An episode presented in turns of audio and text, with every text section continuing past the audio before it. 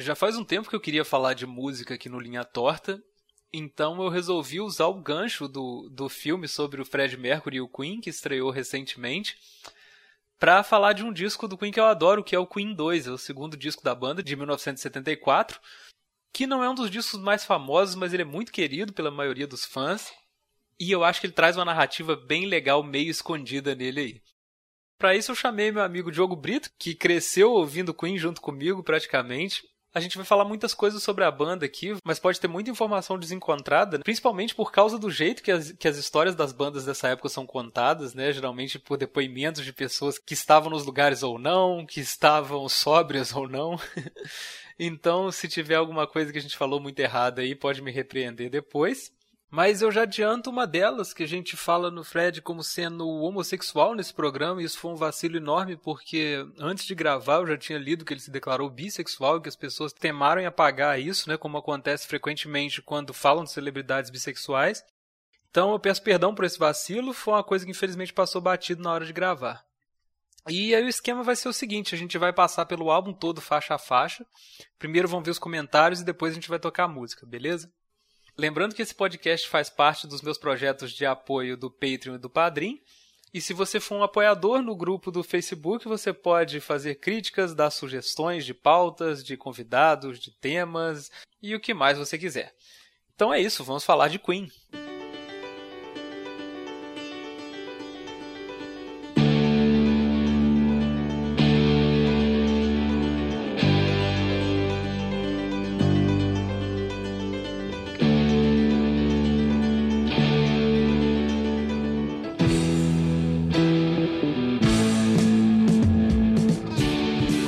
Começando mais um Linha Torta. Hoje, pela primeira vez, nós vamos falar de música. Olha só, um tema que eu tô querendo fazer já há muito tempo, mas não teve oportunidade. Tem muita narrativa legal escondida dentro dos discos, principalmente nesse aqui, que é um dos discos favoritos da minha banda favorita, que é o Queen 2. E para isso eu chamei aqui o Diogo Brito. Quem me acompanha na, na Podosfera aí já há um tempo sabe que a gente já fez muita coisa vergonhosa junto. Dá um oi aí, Diogo. E aí, galera, tamo de volta. da última vez não terminou nada bem, né? É, eu diria que os seis fãs do Mimimi discordam de você, mas tudo bem. Cara, tem uma galera que até hoje tá, tá empenhada em pedir a volta. Tipo, toda semana eu escuto no mínimo um pedido. eu achando que minha vida tá uma merda. Não, às vezes eu acho que é você escondido, sacou? É. E cria uns fake pra pedir a volta do programa. É, risada nervosa, né? eu chamei o Diogo aqui porque ele me acompanha nessa paixão pelo Queen que a gente tem desde muito novo, né? A gente foi meio que a música que fez a gente gostar de música de verdade. Eu acho foi bom um episódio que a gente viu no Quanto Mais Idiota Melhor, né? Exato. Nossa entrada foi por aí. E a gente uhum. ficou um, te um tempão tentando descobrir de quem que era aquela música, né? Porque não, sei lá, pra internet, a né? É, a gente nem sabia que tinha a listinha de música no final de cada filme e tal. E a gente nunca descobriu. Teve que esperar dar o aniversário de morte de 5 anos do, do Fred. Aonde? Que o, que o video show tava fazendo video especial. Show. O Miguel Falabella tava falando sobre, aí na hora a gente se ligou, eu não lembro, eu peguei o telefone, acho que o telefone já tava tocando. Aí, caralho, é essa música e tal, descobri. É Queen, é Queen, né, a banda, né? Pra você ver, né, cara, o rock and roll é, ganhou dois seguidores fervorosos graças a Miguel Falabella. que beleza. E, e ao, ao, Mike Myers, né, cara? Quanto mais idiota, melhor. Ah, mas esse é foda, mas esse aí é foda mesmo. E, e é muito engraçado, cara, o tanto que o Queen é único, né, velho? Olha só o, ver que outra banda ia provocar isso, né? Você ouvir uma música, a música ser tão diferente e tão cativante ao mesmo tempo, né? Porque tem um elemento pop forte, né? Sim. A, a, no meio daquela loucura toda que fez a gente ficar obcecado pela música até achar o artista, né? Isso é muito legal. Assim. É, e o que aconteceu com o Bohemian episódio é que, na verdade, você. A gente era muito imaturo, né? Mas assim, hoje olhando, imaturo que eu digo não só de, de música, mas de vida, né? Mas eu imagino numa realidade que até o YouTube finge que tem, mas eu não acredito. Que uma pessoa de 30, 35 anos, que é uma pessoa que já tem uma maturidade tanto musical, né? É, quanto do que for, né? Da parte é, artística, o que for. Isso já tá na hora de morrer já, né? Se a pessoa então, não tá madura é, até esse ponto, pode desistir. E aí, nesse ponto, a pessoa escuta pela primeira vez, né? A Bohemian. Como, como você absorve essa informação? Né? Tem uns vídeos do pessoal, assim. Só que, cara, não dá para acreditar, porque eu, eu me pergunto se hoje em dia eu, eu ouvisse, qual seria a minha reação. E o principal, cara, a principal pergunta é: o que eu esperaria do Queen? Baseando assim, nossa, essa é a música dessa banda, o que, que mais tem na discografia deles?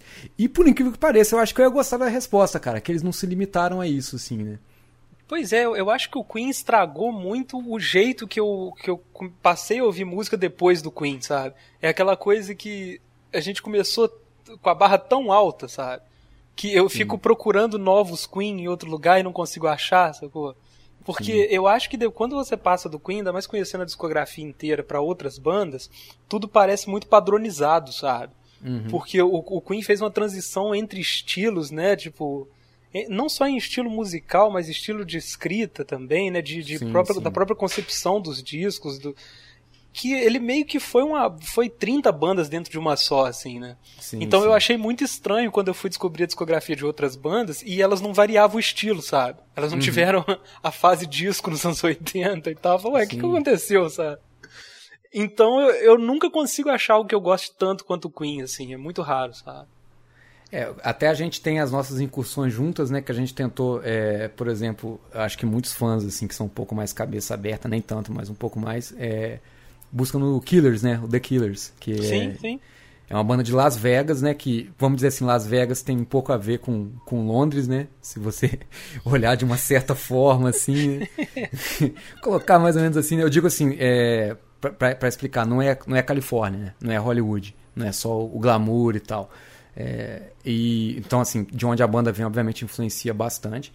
E o lance do piano, né, de ter uma tentativa também de álbuns conceituais e tudo mais. É, a própria pretensão musical mesmo, né, cara? Você, você procurar instru acrescentar instrumentos diferentes, é, corais no meio das coisas, fazer aquele som épico, né, que o Queen, que o Queen é, fazia. Exato. É, umas coisas assim, descaradamente.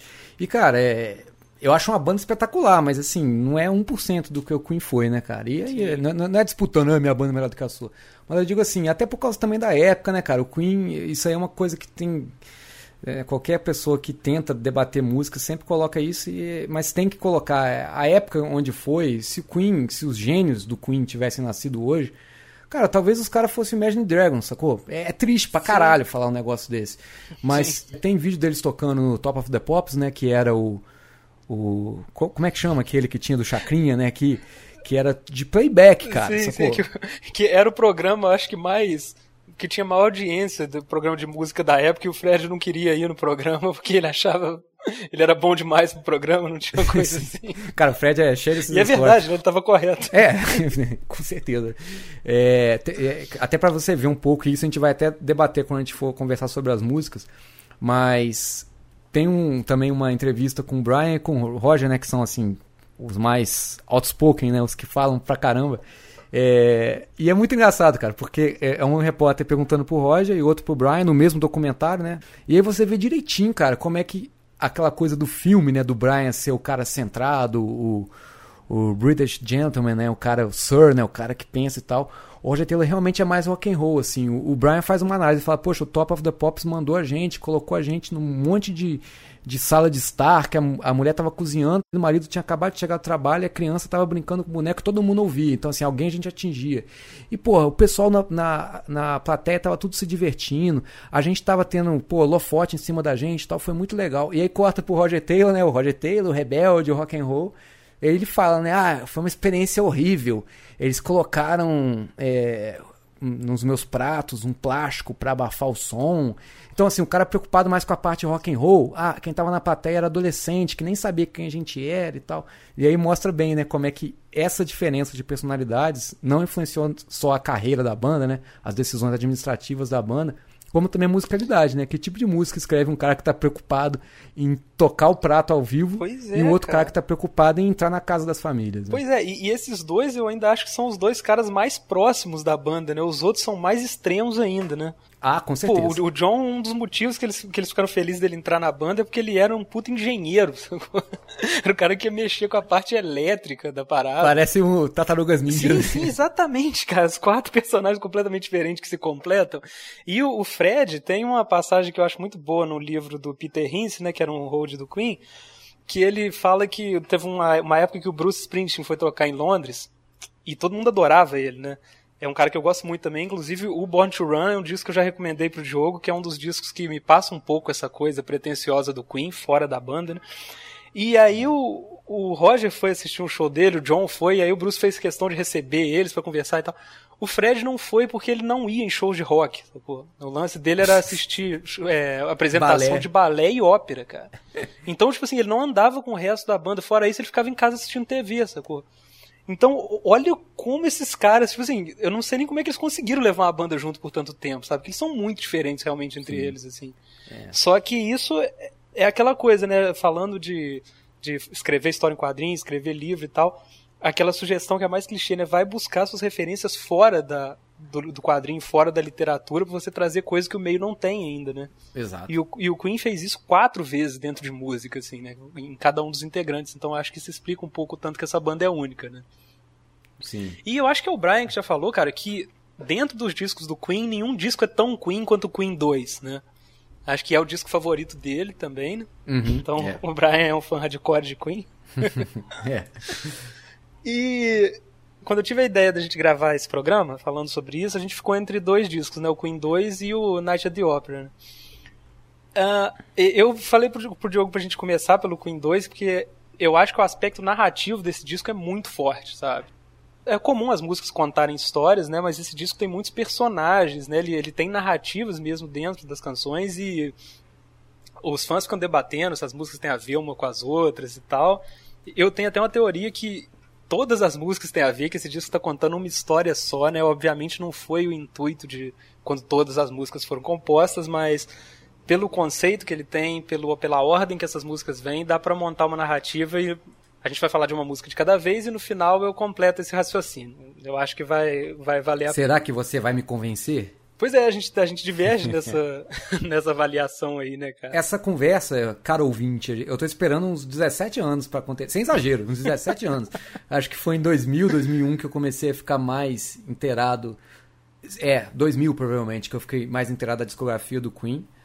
E nunca tive essa oportunidade, estou ansioso pro que vem aí. É, pois é, eu também. A gente, a gente gostava muito quando a gente era bem mais novo, mas aí essa leitura de mais velho, já quando a gente já conhece melhor a interpretação das coisas, né, metáforas, né, faz esse estudo literário das músicas mesmo, a gente nunca conversou sobre esse disco específico. Então eu acho que vai ser bem legal. É, ter demorado tanto tempo assim foi até bom, né, cara? Porque, porra, se o Diogo de 35 pensa como ele pensa, imagina o de 18, é, 19, não, exatamente. Só é, antes da gente entrar nas músicas em si, vamos falar um pouquinho do, do conceito do disco e do, do, dos elementos que foram trazidos por aí.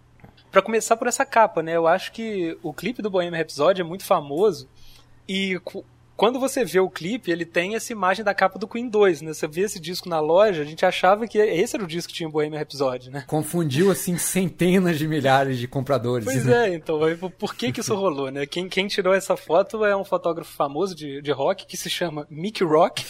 oh, beleza. E ele também tirou a foto do Shiharata, que ele trabalhou com Queen algumas outras vezes, mas essa foi a primeira vez, porque o, o primeiro disco, né, o que chama só Queen, fez menos sucesso que o esperado e aí eles procuraram maneiras de vender o álbum, né? E uma dessas maneiras foi fazer um, um ensaio fotográfico legal, uma foto que vendesse o disco, né? Deu muito certo. Uhum. E aí é interessante que esse fotógrafo, depois que ele ouviu o disco, já estava pronto, antes de fotografar, ele falou que para ele soava como se o Zig Stardust encontrasse o Led Zeppelin. Acho que é um, hum, é uma, um jeito é. interessante de definir para a época.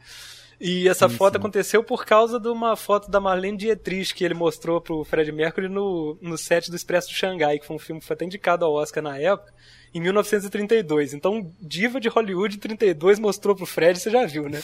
Pirou o cabeção. Era exatamente o que ele tinha em mente. E aí tem essa foto dela no fundo preto, olhando para cima com a mão cruzada, né, igual ele. E aí nasceu essa inspiração, né? E aí dentro do, do disco tem outra foto do, do Mick Rock também, que é eles em fundo branco, né? Exato. Que, o que já deixa claro qual que é o conceito desse disco. Ele vai muito para aquela coisa que na arte a gente chama de chiaro escuro, que é aquele nome que a gente dá para o jogo de contraste pesado entre luz e escuridão, né? Uhum. E isso está presente não só na, nas letras, como na famosa divisão em duas partes nesse, nesse disco, né? Quem tá ouvindo a gente aí que não é tão velho como a gente, nunca deve ter ouvido um disco de vinil. Tinha dois lados, uhum. né? O lado A e o lado B. E aí, na época, meio que se convencionou que o lado A traria as músicas mais famosas, mais radiofônicas, que era o que todo mundo ia ouvir primeiro, e no lado B ia os B-sides, né? Por isso que o, o que é música alternativa hoje recebe esse nome de lado B, assim, né? É o, o, as músicas que menos gente ouvia, onde ia ser mais experimental, às vezes mais... As músicas mais sinistras, mesmo mais, mais difíceis de ouvir, costumavam ficar no lado B dos discos. É, eu não sei, assim, deixa eu só interromper, eu não sei o, se realmente era bem assim o surgimento do B-Side, eu acho que tinha mais a ver de repente com single, né? Porque o pessoal mandava o single e no lado A do single tinha a, a música que ia ser tocada na uhum. rádio, né? E no lado B tinha a que ninguém teria interesse, mas era mandada tipo como um bônus, né? É, é a, e... mesma, é, é, a mesma lógica do, do long play, né? Que é o, exato, que é o exato, vinil que traz todas as músicas. Né? O lado B era uma coisa que menos gente ia botar, tinha mais chance do, do ouvinte tirar o disco depois de ouvir o lado A, né? E substituir por outra coisa que ouvir ele de cabo a rabo, né? Isso, exatamente. Então, geralmente, o que era mais pop vinha no lado A. E aí o Queen teve a ideia de brincar com essa coisa. Não, não foi o primeiro, né? Quer dizer, é. tipo, já é uma coisa meio batida, né? É... Ah, com certeza, né? O Beatles, os Beatles com certeza fizeram umas 30 vezes antes. Né? Floyd já brincou muito com isso também. Então, mas o, o Queen resolveu deixar tão claro que ele chamou o lado A do disco de lado branco, né? De Side White, né? Eu acho. White Side, né? Não, eu acho que é Side White que ele chama, cara. Ah, é Ulha. E, e eu tenho uma teoria fortíssima sobre isso, cara. E o, Ixi, o e o lado, o lado preto do disco, né? Que é o Side Black. Então, como ele traz esses nomes invertidos, eu acho que eles estão fazendo uma explicação aí, cara. Por que, que esse disco chama Queen 2? Sacou? Que ah. todo mundo na época se perguntava, pô, por que, que é o único disco do Queen que tem um número, sacou? Por que, que não tem mais nenhum outro, sendo que esse disco não é continuação do Queen 1? É o disco das duas rainhas, cara. Esse disco é o Two Queen. Hum, Sacou? Eu acho total isso, cara. Tipo, ele brinca muito com esses conceitos, né? Do, do, do bem e do mal. Da, tem as músicas, uma se referindo à rainha branca e outra rainha, a rainha negra, né? Ele tá sempre falando dessas dualidades, assim. Então eu, eu gosto de pensar que esse é o único disco do Queen que não tem título, tirando o primeiro, né, que seria mais compreensível, por causa disso. Sacou? Sim. É, só assim para fazer o, o, o, papel o advogado diabo aqui várias vezes, né? Eu já vi numa entrevista o Roger Taylor falando que ele odiava o título do Queen 2 justamente porque ele achava pouco criativo. E aí, mas aí já vem também puxando sardinha para outra, né, para sua teoria, Acho que como o Roger Taylor era um cara mais rebelde sem causa, mesmo não gostava de ver muitas entrelinhas, de repente nem ele sabia dessa parada. Né? Cara, eu não ser. duvido porque o Fred já deu muitas entrevistas falando, é, deixando claro que ele não ele não tinha muito em termos de, de conceito, de, de letras e tal, ele não dava muita satisfação nem para os nem pros outros membros da banda, não dava para os jornalistas, para os fãs, ele nunca explicou muitas coisas que ele fazia. E, e, a gente sabe que, que tem, tinha uma guerra de egos dentro do Queen, né? Tipo, sobre quem compunha, quem dava o nome para as coisas e tal. Demais. E eu demais. não duvido que o Fred levou os outros na lábia várias vezes desse jeito, sabe? Tipo, sim, sim. Te, é, é, claro que nem todo mundo sabe tudo que ele botou naquelas metáforas, que o Fred é um cara muito lírico, né? Ele era um é realmente um poeta trabalhando as letras assim. Eu acho que ele não dava sim, ponto sim. sem nó, não era um cara que inventava maluquice por maluquice, sabe? Tipo, sim, as coisas dele têm significado. Então, como o primeiro disco foi uma coisa mais corrida, né, que não tinha tanto conceito, esse aí até tem uma coisa, eu não sei se procede isso, mas eu já vi falar que o Brian May compôs White Queen, né? Na uhum. época do Smile ainda, né, que era a banda anterior, e que falando sobre essa música com o Fred, o Fred teve a ideia de chamar a banda de Queen. Olha isso aí. Por causa dessa letra, que ele achou isso sonoro uhum. isso. É, realmente não sei. As informações que você vê na internet e tal, não tem muito como comprovar. Talvez vai ter outras dessas ao longo dessa discussão, né? Se alguém souber, se a gente tiver errado e tal, é só mandar depois, que é. nós não somos o dono da verdade também. Então, é, o que eu sei disso aí, né, é, fazendo o papel agora do, do fã médio do Queen, é que realmente, quando fazem a famosa pergunta, né, por que o nome do Queen? O Fred Mercury falou, porque na época era outrageous, né, era tipo assim, meio um exagero, um absurdo, né, por causa dessa questão que eu vou bater demais na tecla da, da análise do Queen 2, que é a questão da, da realeza e da, da majestade, sim, que, sim. obviamente, né, por eles serem britânicos, né, tem uma interpretação muito, muito pesada. E só a respeito do. Então, assim, eu não sei necessariamente de repente ele achou que era outrageous e um absurdo depois do, do Brian May é, falar sobre White Queen. Todo que não sabe inglês é ultrajante, tá? Que então, aí, aí de repente, não sei se realmente foi assim, né? Nunca ouvi, mas pode ter sido. E a respeito só do que você falou, né? O side white, essas coisas assim, a gente também pode lembrar, cara, que como esse a gente vai analisar aí que as letras e, e toda essa roupagem do CD né, que carrega ele é bem folclórico, né? Carrega muita coisa assim, é mundos distantes, é referências culturais mais antigas e tal. Também tá puxando um pouco da do Paradise Lost, né, cara? Que é um caso clássico aí pro pessoal que odeia gramática de um onde o adjetivo vem depois do substantivo, né? Em inglês uhum. a gente uhum. sabe que a gente chama as coisas. O livro azul não é livro azul, é azul livro, né? E uhum. quando usa ao contrário é o Paradise Lost. Então, de repente, também tem um pouco, né?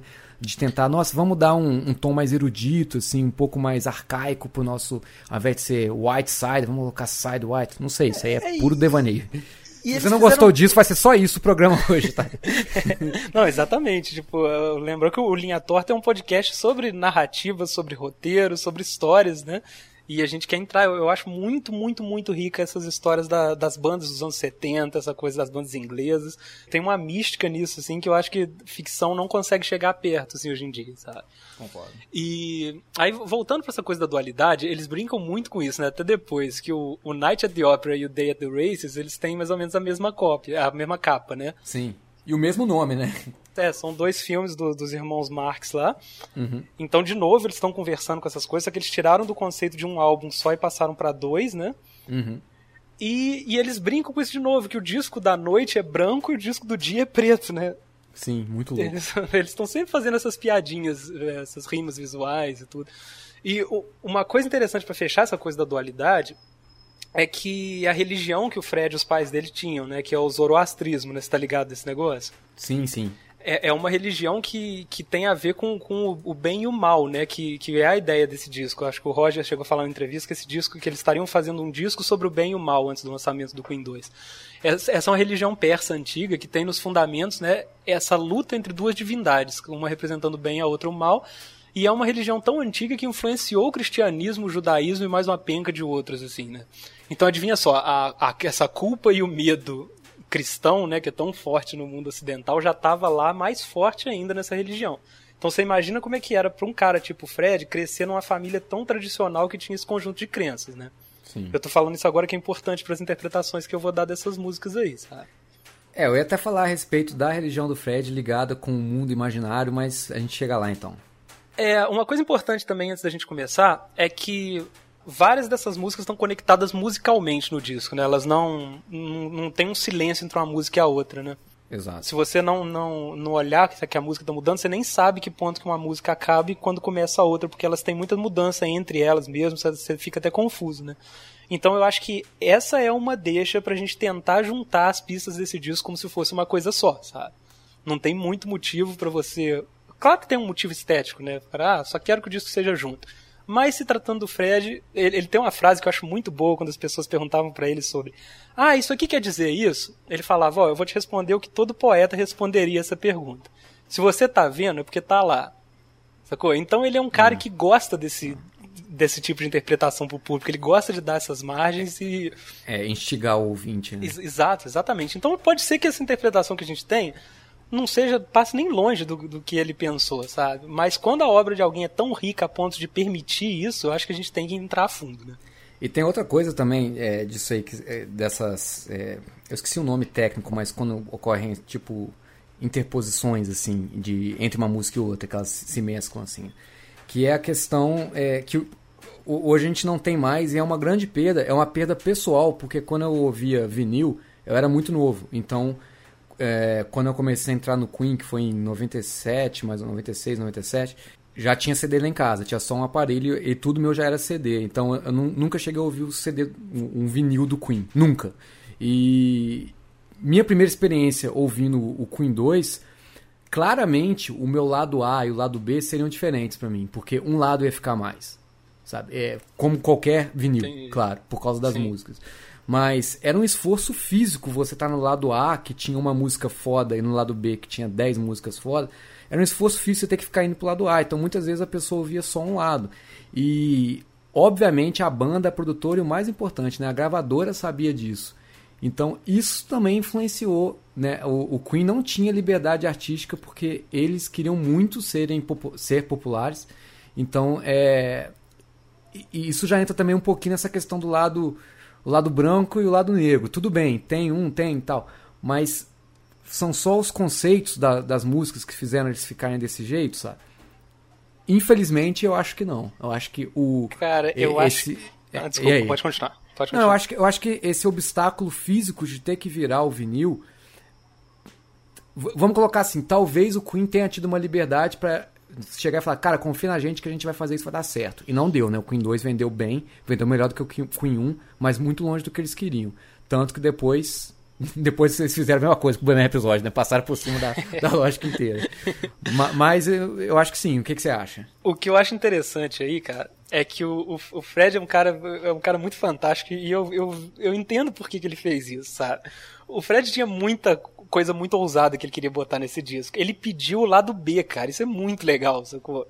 Que ele abriu um monte e falou: tá, tá bom, cara, faz o negócio radiofônico se vocês quiserem, experimenta, faz a parte do C. Ele deu o lado A pra, pra banda brincar. Então, tipo, o Brian May e o Roger Taylor tem músicas no, no lado A e não tem nenhuma composição do Fred. Exato. Ele preferiu ficar com, com o lado que é menos explorado do disco e tal, e ali falou, pô, esse é meu, vou fazer isso aqui do jeito que eu quiser, e vou, tipo assim, e, e aí ele teve o conceito só dele ali, sabe? Sim. E, e eu acho muito legal isso, cara, que ele tenha. que ele abriu mão do, do lado por onde as pessoas começam a ouvir o disco e falou, cara, eu vou chegar depois, sabe? eu vou fazer minha entrada triunfal, sabe? Então ele, ele pegou, ele quis terminar o disco, sabe? Não começar. Isso é muito legal. Não, é muito legal, mas ao mesmo tempo, quem já teve banda, né, cara? É, ou então nem é banda. Você pensa num projeto de escola, qualquer coisa que envolve outros elementos, cara, dá pra você ver, né? Os caras falam assim: vocês querem ter mais música ou ficar no melhor lado? Aí o Brian May, pô, cara, eu, eu tenho três músicas muito boas e eu quero abrir o disco com elas. Tudo bem, você ganhou. E o, o Fred chegou e falou: Cara, eu tenho 50 músicas, eu prefiro muito mais ter várias músicas e ficar no lado mais escroto, ficar ali no fundo. Ficar tudo bem, você ganhou. E o John Deacon no fundo lá, né? E aí, posso ir gravar? É, nesse, nessa altura do campeonato a gente não tinha nenhuma música do John ainda, né? Acho que a primeira música dele é Miss Fire, que tá no, no Shihara Attack. Né? É. E, e, só que tem uma música nesse disco que eu acho que tem muita cara de John, cara. acho que a gente vai concordar quando ela chegar, mas depois a gente fala. Eu já sei, já sei, já sei qual é, mas vamos lá. vamos falar de música por música? Uh, bora. Então vamos lá. A gente abre o disco com Procession, que é uma faixa instrumental do Brian May, que ela tem praticamente só guitarra e, e um bumbo, né, acompanhando. Sim. E eu acho que é a primeira vez que o Brian entra de cabeça nessa coisa de que ele adora fazer, né, que é gravar uma orquestra de guitarras, né? Hum, não sei se é primeiro. Eu acho que no Queen 1 tem nada tão elaborado igual isso, porque tem muita guitarra nisso aí, né, Diogo? Você, você conhece mais disso que eu. Então, mas agora eu vou, você, assim, eu pensei muito se eu ia falar isso ou não, porque é algo que eu sempre senti, cara. Sempre senti quando eu, eu colocava esse CD para tocar. Só explicando pro ouvinte aqui, o, o Diogo toca guitarra há muito tempo. Eu acho que o Brian May deve ser sua maior influência, né? Disparado. E, e você tem muita propriedade para falar dessa parte técnica aí, né? Tudo que tem a ver com esse instrumento e, e com o instrumento do Brian May, que é a Head Special, né? É, talvez um pouco. Mas. Porra, perdi o fio da meada. Desculpa. tá falando da orquestra de guitarra lá. Ah, não. Pois é, eu não sabia se. Desculpa, eu não sabia se se eu falava isso ou não, porque eu não sabia se eu sentia isso, se era uma mágoa, então se era real. E eu parei, cara, pra ouvir de verdade e eu falei, cara, é verdade sim. É, é difícil para mim, mas eu vou falar, cara. O timbre de Procession é horrível. Horrível. É o pior som de, de guitarra que o Brian May já gravou na carreira dele, cara. E, agora, né, defendendo o meu grande ídolo, é intencional, cara. E é Sim. intencional por quê? Porque no próprio álbum você tem a guitarra dele soando daquele jeito maravilhoso que sempre sonhou. Eu, é, além de ser um grande, som, um, um, grande fã do Queen e guitarrista, é, eu morei um tempo fora do país e quando voltei não trouxe nada. O pessoal traz mil coisas, né? Não trouxe som, não trouxe tênis. O que eu trouxe para mim, o que eu mais queria era ter a guitarra do Brian May, né? Que o pessoal que é guitarrista sabe, uma guitarra diferente e tudo mais. E tem um som muito característico, depende de muita coisa. Né? É uma Cara, é, é, o pessoal fala que é uma definição perfeita, cara, que chama Red Special, a guitarra dele. É a Excalibur dos tempos atuais, assim. Né? É, todo mundo sabe mais ou menos o que, que é, é, quem é fã mesmo, né? Vai lá ver de perto, mas assim, pode tocar milhões de pessoas. Só o Brian May que vai tirar aquele som, que também você pode dizer um pouco a respeito dos Carlos Santana e outros guitarristas, mas assim, fisicamente falando, não tem uma guitarra como a Red Special. Então, tudo isso para te falar como eu pago pau pra guitarra pra caralho. E o som... Isso foi o que o Diogo teve que falar só porque ele criticou o Brian May. Cara, o som de Procession é uma abelha horrível. É, ele brinca, né, com... É uma das coisas favoritas dele, de brincar muito com o volume, que você dá uma... Isso, fica um pouco... Exato, fica um pouco violino, né? E é aquilo, camada em cima de camada e tal. Eu acho maravilhoso o som. É... Até, assim, a gente tá falando da Procession, mas até para passar essa ideia de álbum conceitual, né? Para o pessoal não ter ideia errada, você tem os álbuns conceituais que nem do King Diamond, é, Rhapsody, que é o Rhapsody of Fire, né? Que, né, beleza, a gente tá falando, o Queen cai pro King Diamond. eu quero dizer assim, é que esse álbum ele conta uma história, né? Ele tem começo, meio e fim, né? E, e aí, se o cara faz três álbuns depois que não vendem, ele retorna pra parte 2, né?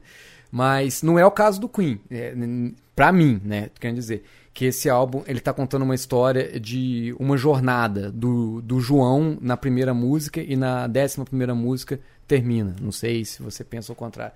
Mas para mim, esse álbum não tem começo, meio e fim.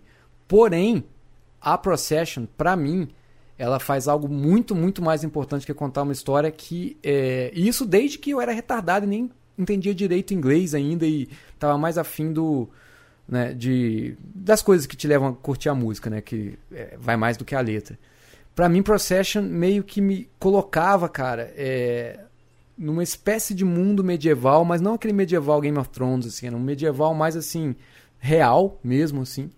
É, num monte de gente andando, onde o que importava e nada mais importava era a, a ideia da majestade, de que você ou é plebeu, ou você é 99,9%, ou você é o deus do lugar, que no caso é, nem é o rei, né? É a rainha, que é o que a gente Olha vai só, falar direto. Deixa eu te interromper então, que você acertou na, na parada. Não sei se você pesquisou alguma coisa sobre essa música, mas ela, ela é uma marcha fúnebre. Fúnebre? É, uma marcha fúnebre. Olha aí, rapaz. Só que o, o Brian May, ele, ele tentou fazer com a guitarra o que, o que as cordas faziam, né, o, o, os violinos, os violoncelos faziam no período elisabetano, que era o, a época ali entre 1550 e alguma coisa até, mil, até 1600, que é a época do Shakespeare e tal, uma época que os ingleses têm muito apreço, né? Uhum. E se você procurar músicas do período elisabetano, elas têm muito essa... Elas têm um feeling que eu não sei explicar que essa música tem, sabe? E, e, e, aí era, era isso mesmo, para anunciar a rainha, anunciar pessoas importantes e tal. E ele faz disso uma marcha fúnebre nesse disco aí, né? Hum. Então vamos ouvir Procession? Uf, vambora. Não. vambora, não, vambora.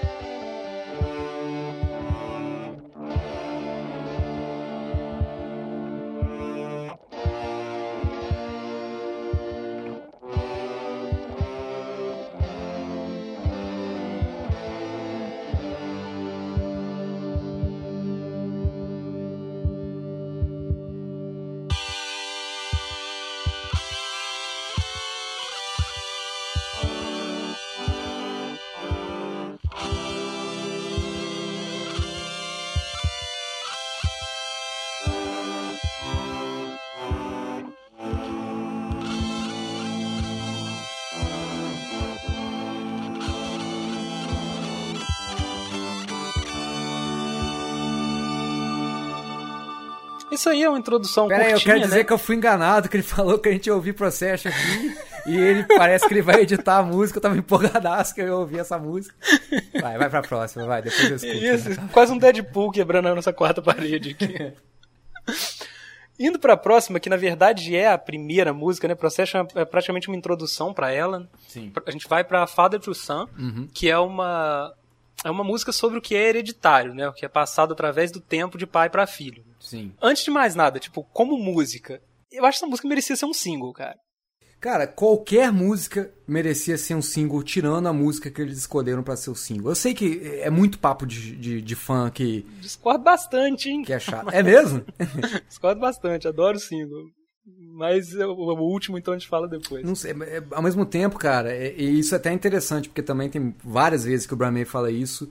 E, pra ser sincero com você, eu não, eu não tinha percebido isso na fase dos anos 80 que é uma fase mais pop do Queen, mas ele fala isso e é verdade, cara.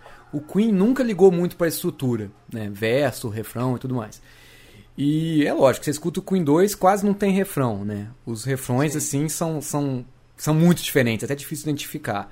É, você, é, o Bohemian Episódio é o exemplo mais clássico, a March of the Black Queen, né, que é a melhor música do Queen. É, ela muda o tempo dela no meio dela também, não tem refrão, tudo assim não tem refrão. E se você pegar, cara, pô, é, I Want to Break Free, cara, não tem refrão. Another One Bites the Dust é um riff na voz que ele fala. Another One Bites the... não, não tem refrão, né? É, são poucas as músicas do Queen que tem que tem refrão. A Kind of Magic é igual Another One Bites the Dust. Então você pega assim várias, é, Who to Be Forever não tem refrão, cara.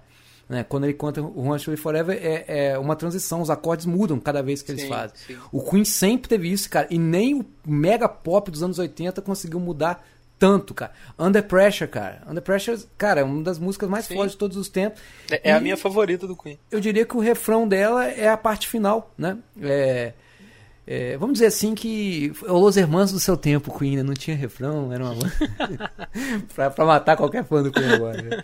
E a Father's to Son, cara, obviamente ela tem isso, né?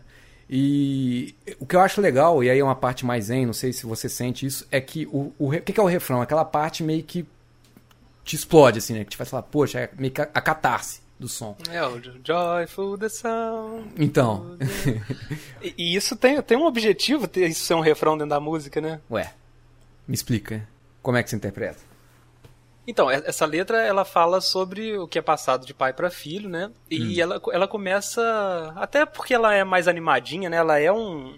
É, essa, por isso que eu falei que eu acho que ela merecia ser um single, porque ela lembra muito Led Zeppelin num, em algum momento, né? The Who né, naquela aquela mudança que ela tem ali. Sim, muito tipo, The Who, é até verdade. consigo ouvir o, o, o, Robert Plant cantando algumas partes e tal, uhum. mas ela tá exatamente dentro do que alguém esperava de um bom álbum de rock da época, sabe? Uhum. Então ela parece de início que ela tá fazendo, ela tá celebrando o que é passado de pai para filho, só que tem um lado sinistro que não se pronuncia muito, mas dá as caras ali Principalmente quando ele fala uma, uma coisa da letra que até me arrepia, cara. Que ele fala, é, quando ele passa a carta pro filho. Ah, né? tá aqui na minha pauta filho. aqui, ó. É, pega, pega essa carta que eu te dou, você não vai entender nenhuma palavra que tá nela, mas vai escrever isso tudo de novo antes de morrer, né? Sim. Então, tipo assim, ele tá falando que. E ele cita também uma coisa sobre. Ele fala sobre a terra que foi ganha, sabe? Então você pode entender que sangue foi derramado ali em nome dessa linhagem, em nome dessa disso que é hereditário, essa violência passa também, né? Uhum. Então, tipo, ele fala que tem muita coisa que você herda do seu pai que você não, que você não sabe que tá lá, você não sabe ao certo o que, que é, e você tá, você tá condenado a passar isso. É quase uma maldição essa carta que você recebe, assim, né? E tem uma coisa, né? Tipo, é pai para filho, né? Tudo, é tudo dentro do masculino, deixa dentro dessa esfera de masculinidade, virilidade, né? Uhum. Que acaba deixando um, um tom meio triste para mim, assim. E eu imagino que a ideia seja essa, sabe? O Queen não é uma banda de, de bater muito nessa tecla, pelo contrário, né? Então, ela soa para mim como se fosse repetir mais os erros do que os acertos. Ela, ela soa como se essa passagem fosse uma coisa ruim. E é muito legal que essa coisa do refrão, por que, que eu acho que esse refrão vale a pena? Porque ela tá falando da passagem de gerações, né? Toda vez que esse refrão entra, é aquela coisa, reis são coroados, é, a palavra é passada e aí repete de novo, é mais gente cantando. Isso aí é para falar que desde que o mundo é mundo isso vai acontecendo, né? Sim. Inclusive nessa parte em específico da, da carta, onde ele, ele fala que você vai ficar com essa carta e os seus anos de solidão vão se passar. Aí depende, né, cara? Cada um tem uma. Lógico, né? Tudo é subjetivo. Mas eu sempre enxerguei, cara, pra um cara que nunca quis ter filho, e obviamente é um filho, né? É, uhum. como, é, como é essa relação de, de pai para filho, ela, ela sempre parece ser ser uma via só, né? Assim, normalmente a regra é você não sabe nada sobre seu pai e de uma certa forma seu pai sabe tudo sobre você, né? Que para mim define bem assim o que, que é o medo de ter filho, assim, né? Você tipo fechar sua vida em torno disso. E eu sinto muito, cara, nessa letra é, mesmo não sendo muito em primeira pessoa, né, tem momentos ali que tem. É, é, você pode dizer que ela é sim inteira em primeira pessoa, mas até pelo próprio jeito, né, cara? É um jeito meio festivo, assim. Não, sei, eu sinto um pouco que eles estão. É, é, essa imagem que evoca, você, você pensa que a música é tocada dentro de um castelo, sabe? Porque uhum. parece realmente sendo um cara falando num berço pra uma para um príncipe, né? Até quando ele fala que a, a coroa vai rodar para ele, vai rodar para outros, você não sabe Sim. o quanto de sangue que, que teve que cair para você é, ganhar essa coroa, você não sabe o quanto você vai ter que derramar e um dia você vai ter que entregar a mesma coisa pro seu filho e ele também não vai saber nada disso. Então, pra mim, eu sempre enxerguei essa música menos num contexto, assim como quase todas esse álbum, menos num contexto conceitual e mais isolado. Pra mim era tipo a maldição que é ser, a, a maldição e a honra que é ser pai. E né, como algumas pessoas sonham com isso e outras não estão nem aí. E parece assim que o filho ali, né, é, não tem essa opção, né? Porque você ser, ser filho do rei, seu livre-arbítrio já foi, né? Essa coisa que é jogada é uma responsabilidade, né? Que é jogada em cima desses ombros do filho, né?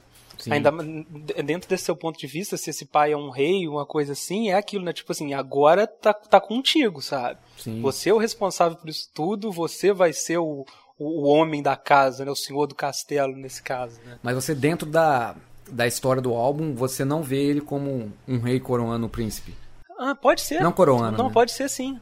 É aquela coisa, a gente, a gente subentende por causa da, da musicalidade, dos corais cantando, né, desse tom épico. Uhum. E, e, sim, né, tipo, é um disco que fala sobre rainhas e tudo, então é, eu acho que é natural você pressupor isso, mas eu não acho que isso seja tão importante para minha para minha avaliação assim. É mais isso. Eu, eu acho que isso, essa letra é um pouco amedrontadora para um filho ouvir, sabe? Uhum.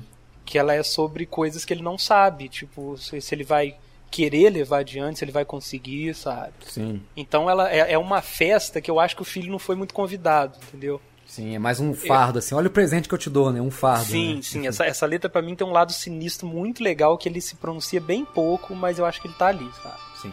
Vamos ouvir Father to Son, então. Mentiroso.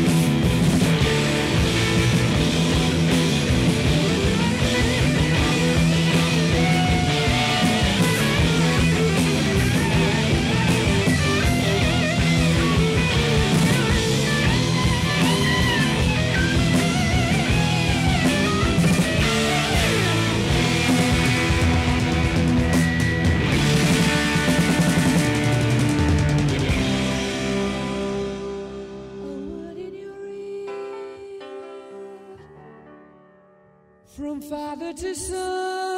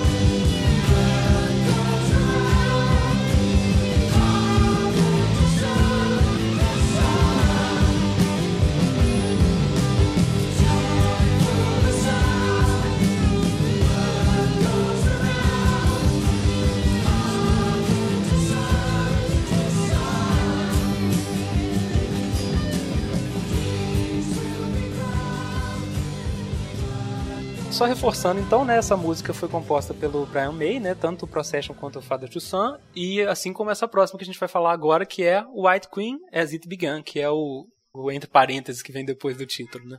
Eu acho ela a segunda melhor música do, do álbum, com certeza. Sem dúvida.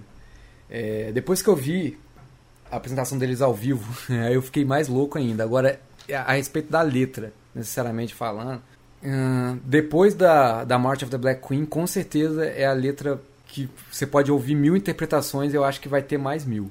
É, mas eu tenho a minha. Sim. Não, tipo, musicalmente, eu lembro de eu ouvindo que, que o Queen 2 não foi um dos primeiros discos do Queen que eu ouvi, sabe? Eu, eu fui mais pro. Como eu era muito novo, né? Eu fui mais para aquele lado pop dos anos 80 e tal, depois que eu comecei a, a achar esses primeiros. E ela, é, eu acho muito legal como essa música ela começa como quase se você estivesse num bar, sabe? Uhum. Que é só um cara e um violão cantando ali e tal. Tipo, ela tira um pouco desse tom épico nesse início, né? Eu acho legal como ela, ela cria um tom intimista, assim. E, e ela, assim como aquela coisa, né, falando de coroas e guerras na outra música e tal, essa música ela tem toda uma simbologia muito triste, né, cara? Ela fala de coisas, de sentimentos muito íntimos, de, de- ela é uma música muito sobre um amor platônico muito mal resolvido, assim, né, cara? Sim, sim. É, eu diria como um mega fã do Queen, de cabeça agora, tá? Não coloquei isso na, na pauta, provavelmente eu tô enganado.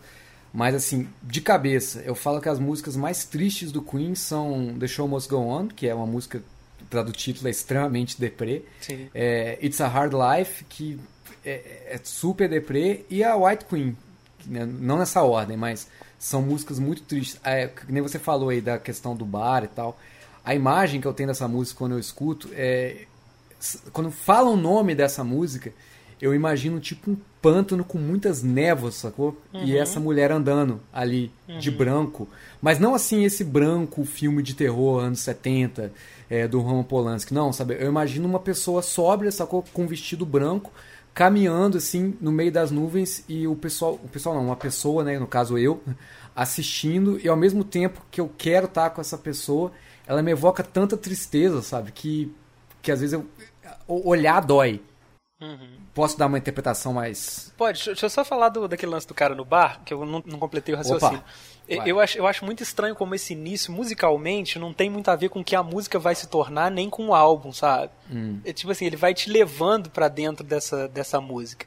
E eu, eu tenho uma imagem muito parecida com a sua, Diogo. Tipo, né, não tem como você não ver isso, porque a música tá narrando isso, né? Tipo, Hum, sim. ela, ela anda e empalidece à noite e tal. Ela é uma. Essa mulher é quase uma entidade, assim, né? Uma, Sim, sim. ela é tipo uma deusa da tristeza nessa, nessa música, né? Porque ele cita. Que- ele fala sobre tristeza várias vezes, né? Que os olhos são tristes, tipo, começou com tristeza, terminou com tristeza e tudo. Só que Até eu- a, a forma como ele, ele é, descreve o cabelo dela, né? Ele fala, na verdade, que o cabelo dela carrega é, estrelas de, de amar, do, do amar, né? Olha só, estrelas, né? Como é que ela é algo divino, tá entre o- os deuses no céu, né? Exatamente. E, e só que uma coisa importante falar aí, ele bota essa mulher dentro de uma atmosfera de castidade, de pureza, sabe? Que tira um pouco desse. Esse amor é uma coisa quase. É inatingível, né, pro cara. Mas. Eu, eu, eu acho estranho essa declaração de amor pra algo que já passa tristeza pra ele de início, sabe? Isso é uma bad vibe tão grande, assim, porque, tipo, até quando ela fala, ah, não, ela tá andando e empalidecendo à noite, né? Ela anda e empalidece à noite. Tipo, isso, a rigor, podia significar que ela tá trazendo um pouco de claridade, mas não, ela tá piorando à noite, sacou? Ela tá, tipo, adoecendo à noite, entristecendo, sabe? Pois é, não sei, cara. Eu, eu vejo diferente aí. Eu acho essa música muito bad vibe. Eu acho que, tipo assim, Concordo, um, um platonismo que tá fazendo mal pro cara, ele sabe disso, aquela mulher não tá interessada, ela também tá mal, é, é tudo errado nessa música aí. E tem uma coisa nessa música que é esse tom fantasmagórico que esse Uhum. backing vocal ref- ref- reflete muito, né, cara? Isso é com esses gritos do Roger aí no meio, né? Imagino que são dele, né? Com certeza. ele é quase um, sei lá, um banshee gritando ali, sabe? A harmonia que é feita ali é, não é aquela harmonia gostosa e tal, é uma coisa de gelar espinha mesmo, sabe? Sim, sim. É uma coisa meio Morro dos Ventos Uivantes, sabe? Uhum. Tem, tem muito disso nessa música pra mim. Engraçado, e, e você falando isso, né? Talvez o pessoal que, que não conheça a música vai achar que a música é igual um, uma rádio, né? Ah, um homem entrou, aí vai. faz barulho de porta, né? Ah, é, tava chovendo, aí alguém sacode uma placa de, de ferro, né? É, não é isso, né? A música é uma música com harmonia e melodia. Só que esse álbum, mais do que todos do Queen em específico, sem usar grandes efeitos né, de rádio, assim dizendo, coisas, é sonoplastia, necessariamente falando, só através de melodia, né? melodia eu quero dizer notas, seja ela em acordes formando harmonia ou simplesmente notas flutuando, que nem o grito que você falou, eles vão meio que envelopando todo um, um- um cenário na sua cabeça, e é lógico né, que cada um vai para um, um lado. Mas é, é muito difícil você ouvir eh, esse álbum do começo ao fim focado e não desenhar um quadro, spoiler, né? Exatamente. E não- ir desenhando um, um quadro até, até o fim. É uma peça narrativa, é, sabe, meio até assustadora, assim. Eu acho que por isso que encanta É, ele tanto. é quase né? um musical, né, Sim. cara? Esse disco é quase um musical. Ele, você, vai, você vai vendo as imagens quando você vai ouvindo com a letra. Pois é, é, agora deixa eu só que eu te interrompi a respeito. Quando você falou, é, para mim, assim, a palavra dessa que define White Queen pra mim, a música e a, a Rainha Branca, é o esse lance dela ser é, intangível, assim. É, que aí você vai ter um milhão de interpretações aí, mas se você basear mais que é, ela é uma, uma, uma mulher, né? E aí você pode dizer assim, né? Do desejo de amar, assim, mas não, eu digo assim, ela é uma pessoa, vamos colocar assim, você quer de alguma forma tocá-la, certo? É, eu já interpreto ainda mais porque é, quando a gente sabe quem é o, o, o autor e a fase que ele estava na época, né? No caso, ele estava era o Brian May, né, o guitarrista, estava começando a amadurecer.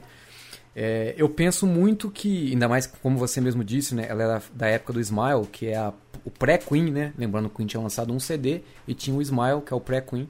E ele já tinha composto essa música, né? Rumores, né? É, só, É, isso não é só te confirmado. cortar, Diogo, an- antes de você falar aí. Ele, acho que o May já falou já em algumas entrevistas que ele compôs essa música para uma garota que ele gostava na época da faculdade, que era uma menina intangível Ah. e tal. Ela tem uma história bem mundana. Mas eu Sim. acho que por eles terem recuperado essa música só nesse disco e ela tá nesse contexto que é- essa é a apresentação da Rainha Branca, a gente vai ter a Rainha Negra depois. Essa música foi obviamente ressignificada aí, sabe? Então, Sim, só sim. isso que eu tô falando, porque antes que algum fã fale, não, mas essa música tem uma história e tal. Eu acho que essa Ah. história da namoradinha, que nunca chegou a ser do Brian, já não é mais isso nessa, nesse momento, né? Essa música virou outra coisa. E, e como é que o nosso desejo de interpretar passa por cima, né? Porque eu sabia disso e ignorei, esqueci disso 100%, que pra mim isso, assim, é tipo a, a semente, assim, né? É que nem você falar, ah, a música tal surgiu porque o cara olhou para pro lado, sei lá, pra uma pedra. Pô, pra mim não interessa a pedra, Sim, né? Não exato, interessa, assim. exatamente. Então é, é engraçado, né? É, e ao mesmo tempo eu tô falando que a gente tem que buscar o, a fonte, né? Mas o que eu quero dizer em relação à fonte é, já é da parte, e é justamente isso que você falou, que ela teve uma, uma repaginada do momento.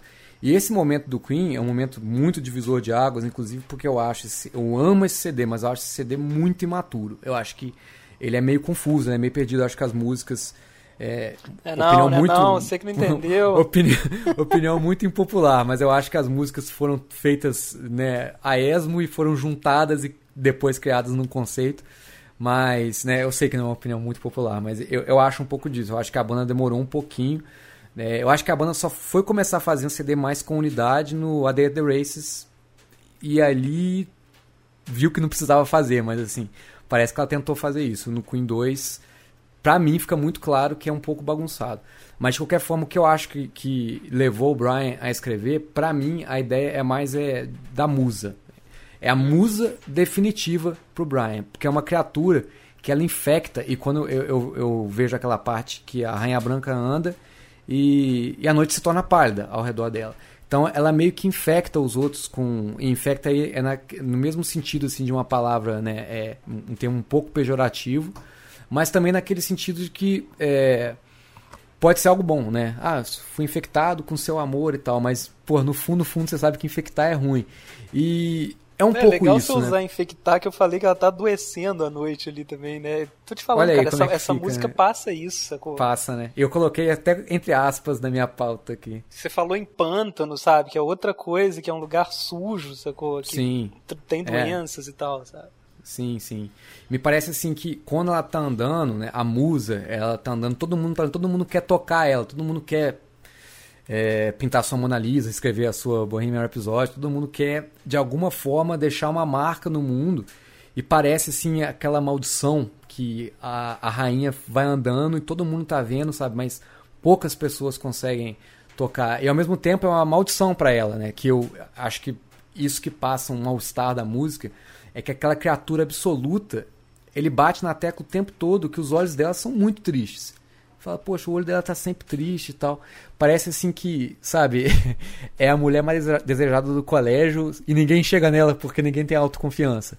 Parece um pouco que o artista sempre quer a musa e por mais que ele consiga alguma coisa, é sempre um desejo, sabe? Ninguém dorme com a musa e casa com ela. É sempre um, um beijo rápido.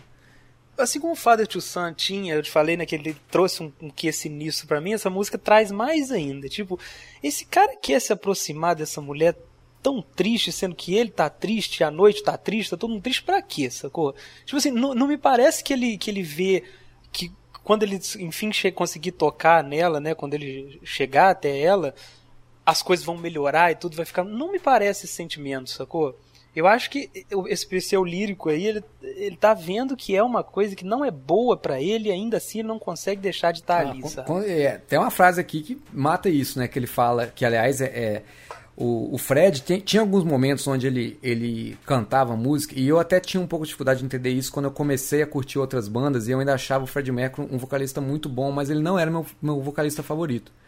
E eu ficava muito assim, cara, como que o Deus Fred Mercury, que todo mundo fala, e eu sendo fã de música, sendo músico, por que, que eu não acho o Fred tão foda quanto o, todo mundo acha? E eu entendi porque tinha uma época onde, é, isso até acho que todo mundo passa por essa época, né? Onde a técnica ela começa a ficar mais importante do que o feeling, né? O sentimento mesmo.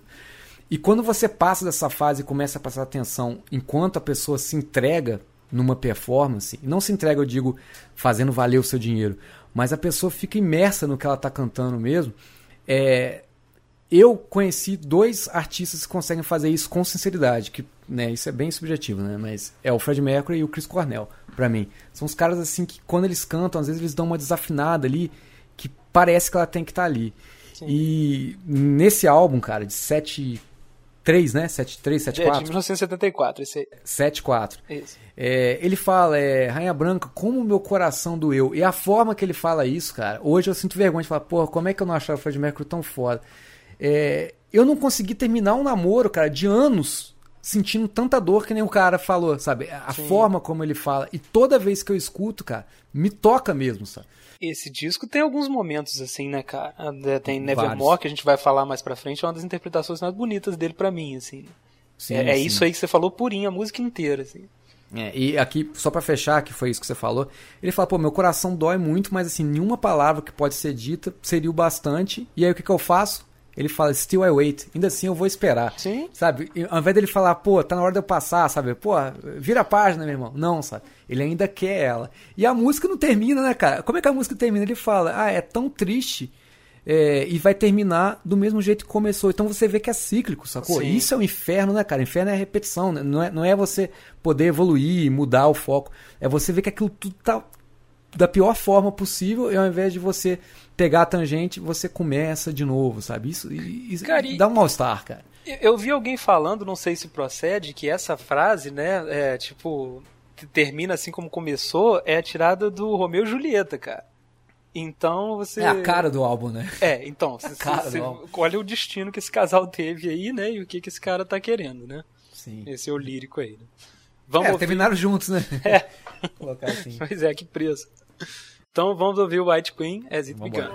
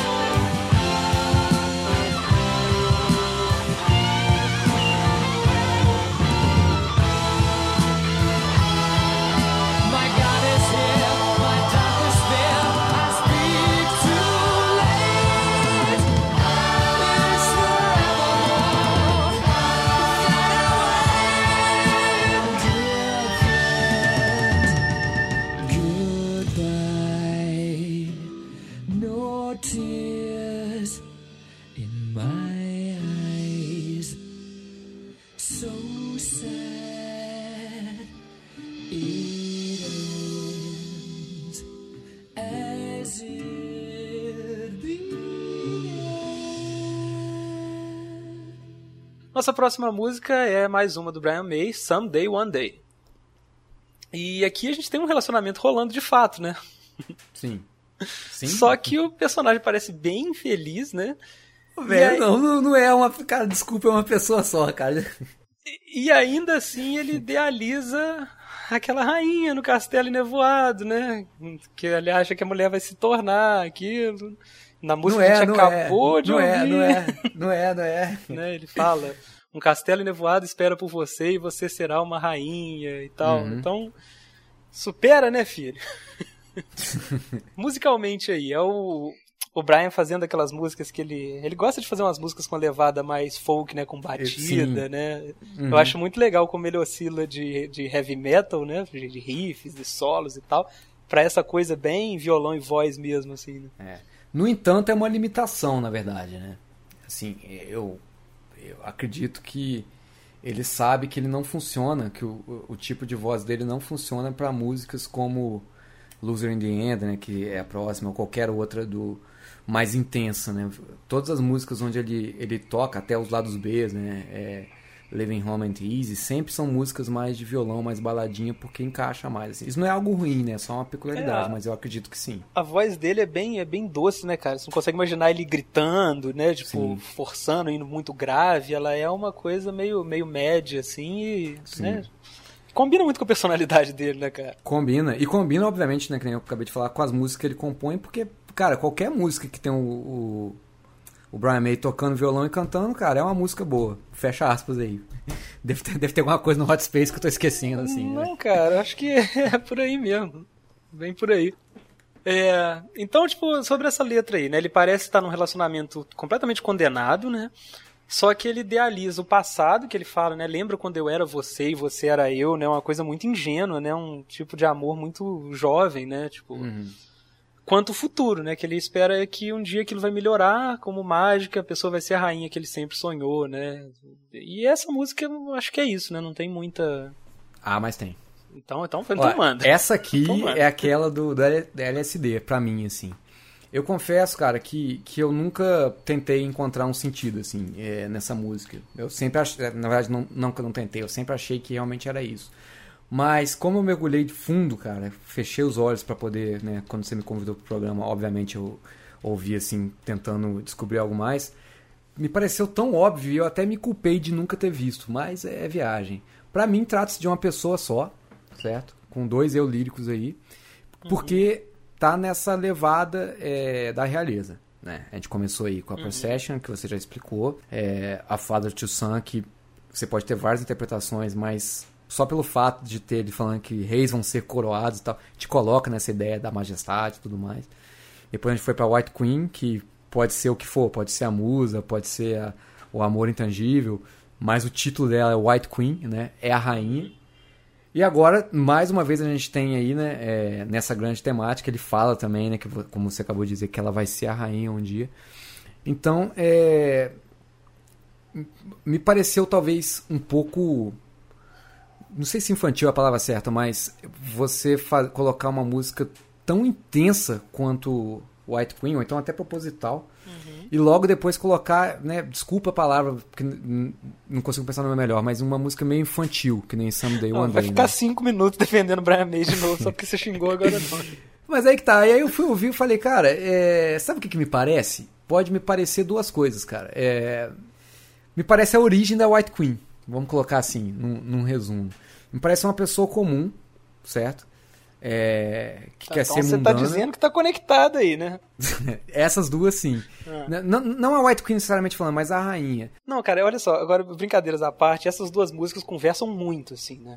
Sim, Elas- sim. Eu acho que elas têm muito a ver. Quando ele fala de, de castelo e nevoado e rainha, pô, você tem a névoa, que é o lance de empalidecer, né? Da, Sim, sim. Você tem essa mesma simbologia aí, né?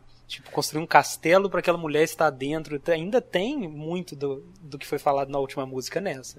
Sim, e, e a- acontecem algumas transições, uma mudança meio brusca. Nesse caso, parece. Eu digo não musicalmente, mas liricamente. Às vezes você sai de uma música, entra em outra e fala, pô, peraí, o que aconteceu? Nesse caso, parece tipo uma, uma parte 2, mas com outro elenco. Nesse caso, com aquele elenco de TV, né, que lança direto em DVD.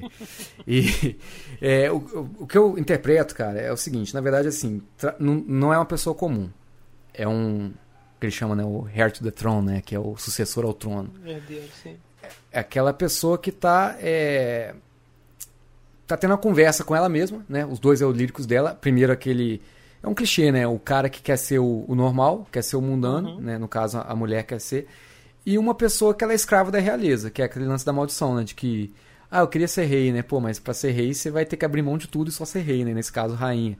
É, quando fala, ah, tem uma nuvem sobre nós, né? E ele fala, pô, nós estamos sozinhos, sabe? É, me parece tanto aquele clichê do que o topo é solitário, sabe? Quando você tá no trono, todo mundo tá, é, todo mundo tá aos seus pés, todo mundo, sabe? Você é absoluto, você só tem, é, todo mundo te serve, sabe? Você não responde a nenhum homem. E nada é mais solitário do que isso. E aí me parece que o someday, one day, que ele fica repetindo, né? Que é, ela é uma expressão mais de, de um desejo, né? Sim, sim. É, se alguém te pergunta, ah, você mora em um apartamento de 40 metros, ah, someday, one day, eu vou morar numa casa gigante. Parece que a pessoa tá ansiando aquilo que ela não sabe que vai É o acontecer, né? famoso quem sabe um dia, Sim, né? sim, é o wishful thinking, né, que eles falam Sim. também, né, aquele pensamento desejoso, né.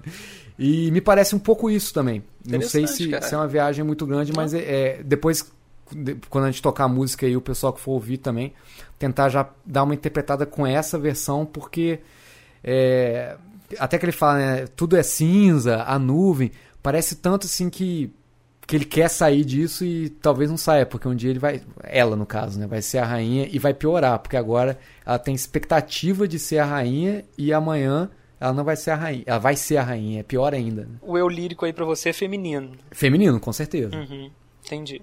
É legal essa coisa de, de- de falar o nós naquele sentido de, de humildade, né? Que às vezes bota no plural quando você tá falando só de você mesmo, né? Sim, sim. Legal, bacana a interpretação. Eu, eu fui Então. meio literal nessa mesmo, porque faz É. parte do, né? Do que eu tô tentando fazer aqui. É, é essa parte que você fala, a, a frase, pô, um castelo coberto de nevas aguarda por você e você será uma rainha. É tipo assim, o eu rainha tá falando, cara, você vai ser uma rainha, você não quer ser. E o eu, não, sabe, eu quero ser plebeu, eu quero não ter obrigações e, E aí tal. você encaixaria essa música antes do White Queen, né? Que ela virou Antes aquela rainha Queen. triste, né? Pálida e tal. Sim, porque Legal. ela não queria. Meio angústia adolescente, aí você vê os, os anos né, é, novos, assim, né, da, da, da rainha, aquela angústia adolescente, que o pessoal fala, isso é uma fase, vai passar. Mas aí ela vira a rainha e vira a rainha branca, né? Aquilo que ninguém consegue tocar e era o que ela mais temia. Ela não queria ser essa criatura. Não sei, Foi. fica aí. Food for Demais. thought aí. Vamos ouvir então Someday One Day.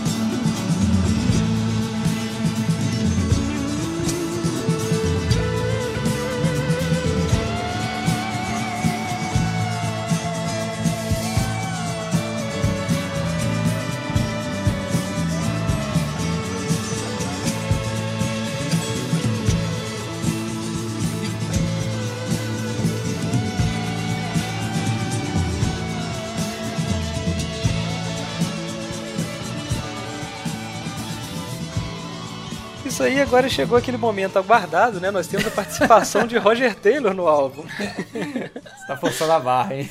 É, eu, eu e o Diogo, a gente, a gente não, não desce muito as músicas, as composições do Roger pra gente, né? Tipo, a gente sempre zomba que a música dele pra gente é a pior do disco, né? Você tá no, no Night at the Opera, você tem lá altas obras-primas no meio e tem o cara falando que ele ama o carro dele. Né? Piada que o filme traz, né? Que a gente ficou muito feliz de ver, né? Várias vezes. Eu fiz aqui rapidinho uma tabelinha, cara, antes de você da gente falar da música, só a respeito do Roger Taylor, é, até o News of the World, né, que são seis primeiros álbuns, né? O Queen 1, ele tem uma música que chama Modern Times Rock and Roll. Então assim, só pra vocês entenderem onde a cabeça do dele tá. Queen 2, Loser in the End, né, que É, loser é um xing- xingamento, tipo, do adolescente americano, assim, né? É. Tipo, ah, você é o perdedor, né? Nessa sociedade É, capitalista americana, a pior coisa pode ser é um fracassado, né? Tipo, Isso, é, o- seria o fracassão, né? Sim, exatamente. É, esse outro, o do Sheer Heart Attack é Tenement Funster, né? Que seria tipo. É, um inquilino da zoeira, vamos colocar assim. numa, tradução, numa, tradu- numa tradução livre aí. Tá bom. É, Night the Opera, estou apaixonado pelo meu carro. Essa é piada, né? Day at the Races Drowns, que talvez seja a pior música dele. E a News of the World ele tem duas, né? Que é Sheer Heart Attack e Fight from the Inside, que sinceramente são os, os primeiros títulos não infantis dele. Então o cara levou aí. Eu sei que eu sou muito pesado com o Roger, eu acho ele um membro fundamental pro Queen. Sim. Mas disparado é o pior letrista, desculpa, mas. Olha só, é deixa, eu, deixa eu fazer um elogio ao Roger aqui antes da gente falar a música. A gente não gosta muito das músicas dele, mas primeiro, eu acho ele um puta vocalista, sabe? Eu queria ver ele cantando composições de outros em alguns momentos do Queen. Tipo, nesse disco mesmo, acho que um dos momentos mais marcantes é a frase dele em March of the Black Queen. Sim, nossa. tipo, foi uma das primeiras coisas que ficou na minha cabeça e tal. Ele tem uma voz meio Rod Stewart, né, cara? Aquela Sim, voz rouca, meio aguda e tal. Uhum.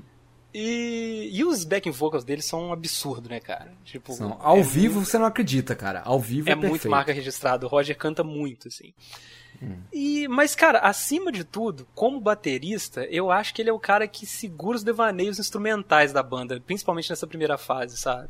Ele, por ser um fã de hard rock, essa coisa do rock and roll e tudo, ele, ele mantém a bateria sóbria no meio dessa maluquice de cordas que o Brian e o John arruma, o, aquele piano maluco do Piano, Fred também, hum. que às vezes eles não conversam muito e tal. Pô, nesse disco mesmo, cara, imagina, tipo, sei lá, um Mike, um Mike Portnoy compondo a bateria desse disco, cara. Não, mas Do- o Marco Postilão em qualquer lugar ia acabar não, então, a... mas no Macho do Black Queen tal, porque esse disco ele flerta muito com o progressivo, sabe? Sim, se, sim. ti- se o baterista, que é o Roger, tivesse abraçado esse lado progressivo, esse disco ia ser completamente inacessível, cara. Com certeza. Ele ia tirar toda a acessibilidade que é o que faz o Queen ser o Queen, né? Ele bota muito dessa coisa da batida pop, sabe? Às vezes ele tá lá só fazendo a marcação pros outros fazerem a, a virtuose, sacou? Então eu acho que essa sobriedade do Roger como baterista é um trunfo enorme pro Queen, cara. Foi o que uma das coisas que fez a banda ser o que é, sabe? Sim, esse aí eu não vou nem tirar nem pôr nenhuma vírgula, cara. Concordo com tudo, assim. Sou muito grato pelas limitações dele. Porque, assim, vamos colocar só uma Cara, coisa, eu né? nem Ele sei é um se ele é- pouco limitado, Eu não né? sei, cara, porque ele faz coisas. Quando ele tenta ser virtuoso em alguns momentos desses primeiros discos, ele, ele faz coisas que, que impressionam, assim, sabe? Mas parece que quando é dada a voz pra ele, né? Quando é a composição dele, ele gosta Uhum. de fazer aquele arrastadão, sabe? Eu acho que tem a ver com, com o que ele gosta de ouvir mesmo, sabe? Ele é um cara que Sim. curte esse, esse rock mais cru, mais básico, sacou? Então vamos na temática aqui, né? Isso aqui o Roger tá mandando um recado pras mães. Sim. Ele tá dizendo que elas estão condenadas a meio que perder os filhos, né? Se elas não deixarem eles se divertirem. é meio que isso, assim, né? É tipo é assim, isso, a gente acabou. botando desse jeito parece escrito por um menino de 5 anos, assim, né? E aí? Mas, cara, tipo. Pra gente tentar ver alguma coisa a mais dentro desse próprio conceito que ele bota, Aham. é. ah, vamos presumir que aquele have day fun, né? Tipo, dele ter a diversão da letra, quer dizer que, tipo Uhum. assim, é uma mãe que não deixa. o- Não reconhece a pessoa que o filho é de fato, sabe? Tipo, não dá o Sim. espaço que o filho precisava, o respeito que ele precisava. E é natural que essa pessoa perca o filho pro mundo, né? Esse é o momento que ele sai de casa pra ganhar o mundo e deixa ela sozinha, né? Uhum. Tipo assim, eu acho que a música é sobre isso. Não tem como tirar mais, a não ser que você, você tenha uma. Não, cara, é. Mas essa é a música sobre sair de casa desse, desse disco. Sim, sim. Que inclusive foi feita pelo Brian May também, né? Três álbuns Sim. pra frente, né? No Living jazz, Home né? Que é o. Living Home Ain't Easy. E, e o que é interessante nessa letra aí é que ele, ele deixa a mãe pra trás com, sem remorso, né, cara? Sim. Tipo assim, ele tá avisando pras outras ainda, falar, ó, cara, independente do, do tanto que você ame seu filho e do tanto que ele te ame mesmo, tipo, essa ah, esse ambiente que se criou pra ele dentro de casa não vai ser suficiente pra segurar nem a amizade dele, né, cara? Tipo assim, ele vai te dar as costas e você vai perder, sacou? É, é isso, cara. E assim, sin- sinceramente, é, eu não sei, cara. eu- De repente eu tenho um pouco de preconceito que me impede, mas eu tentei ver algo pra colocar no conceito do disco e me parece aquilo, que eles brigavam muito, né, que nem você falou, cada- todos eles queriam o holofote, tirando o John, né, no começo. E o, o Roger tinha que ter a letra dele, né? Tinha que ter a música dele. E foi é- é- essa aí, por incrível que pareça, foi a melhor que ele conseguiu fazer na época. E parece tipo, que foi ela que Eu me entrou. incomodo mais com essa música musicalmente do que em termos de letra, cara. Porque, ok, ela, ela é até interessante, né? Um hard rockzão ali no início e tal. Mas naquela parte final, que tem meio que um solo e tal. Cara, aquilo parece muito quando um cara chega no ensaio, entrega as notas e fala, "Ô, Sim, galera, improvisa sim, cara, aí, cara, na exatamente. boa. Tipo assim, o baixo não é inspirado, a guitarra não é inspirada, a bateria, tipo assim. Sim. É um momento muito, muito baixo, assim, né, É, eu- sabe o que, que me parece, cara? Me parece assim. é, Vou dar mais uma patada, mas é, é o sentimento que eu tenho. Então, assim, eu tenho que ser sincero. Com o Salimena, com o Roger, tá, Roger? Eu sei que você tá ouvindo, desculpa. E com o ouvinte. Mas me parece assim que até então, cara, eu tava vendo assim. é, Um filme do Hitchcock, sacou? todo aquele, pô, tava imerso mesmo, sabe? Nada me tirava, assim. É, caiu uma, uma água na janela, eu pulava de susto, porque eu tava muito no cenário da, da rainha e tudo mais. Essa música entra, cara, parece que cortaram assim pra, sei lá, filme de comédia. Freaks and Geeks. É, um negócio assim, meio bobo, assim, tipo assim, é, inocente, né? é, que não vai fazer mal a ninguém. que Então, ino- inocência eu acho que é uma coisa legal de falar sobre essa música. Ela, ela é uma coisa imatura até, sabe? Sim, sim. Tipo assim, alguém mais velho um pouco já não falaria desse, já não pensaria a mãe dessa maneira, ia ver um pouco o lado dela, né, essa coisa. Então, Sim, é. tem muito a ver com essa coisa da infância ainda, né? Ou do não amadurecimento, assim, né? E- e é interessante que essa música é a que fecha o lado branco. É Né? verdade. E É verdade. um balanço desse lado branco, cara, eu acho que ele tem muito a ver com essa coisa da imaturidade, sacou? Em todas as músicas a gente vai ver isso, no Father to Son, sabe? Até na figura da pessoa que não sabe que tipo de amor quer, que não conseguiu. Esse lado é muito sobre o- alguém que não se realizou ainda, sabe? Sacou? As coisas não estão não tão bem, esse lado não tem nada pra cima, sacou? Todo Pode ser. o simbolismo dele é, é, e, tipo, é branco, entendeu? Ele é, é, é virgem, é monocromático, sacou? Sim, sim. Pode ser. Eu vejo esse lado muito desse jeito, assim. Fecharam com chave de ouro, então, né? Com o mais imaturo de todos. É isso aí. Então vamos ouvir. Esqueci o nome da música, The Loser in the End. Juro que não foi de propósito. Ah, pode ser.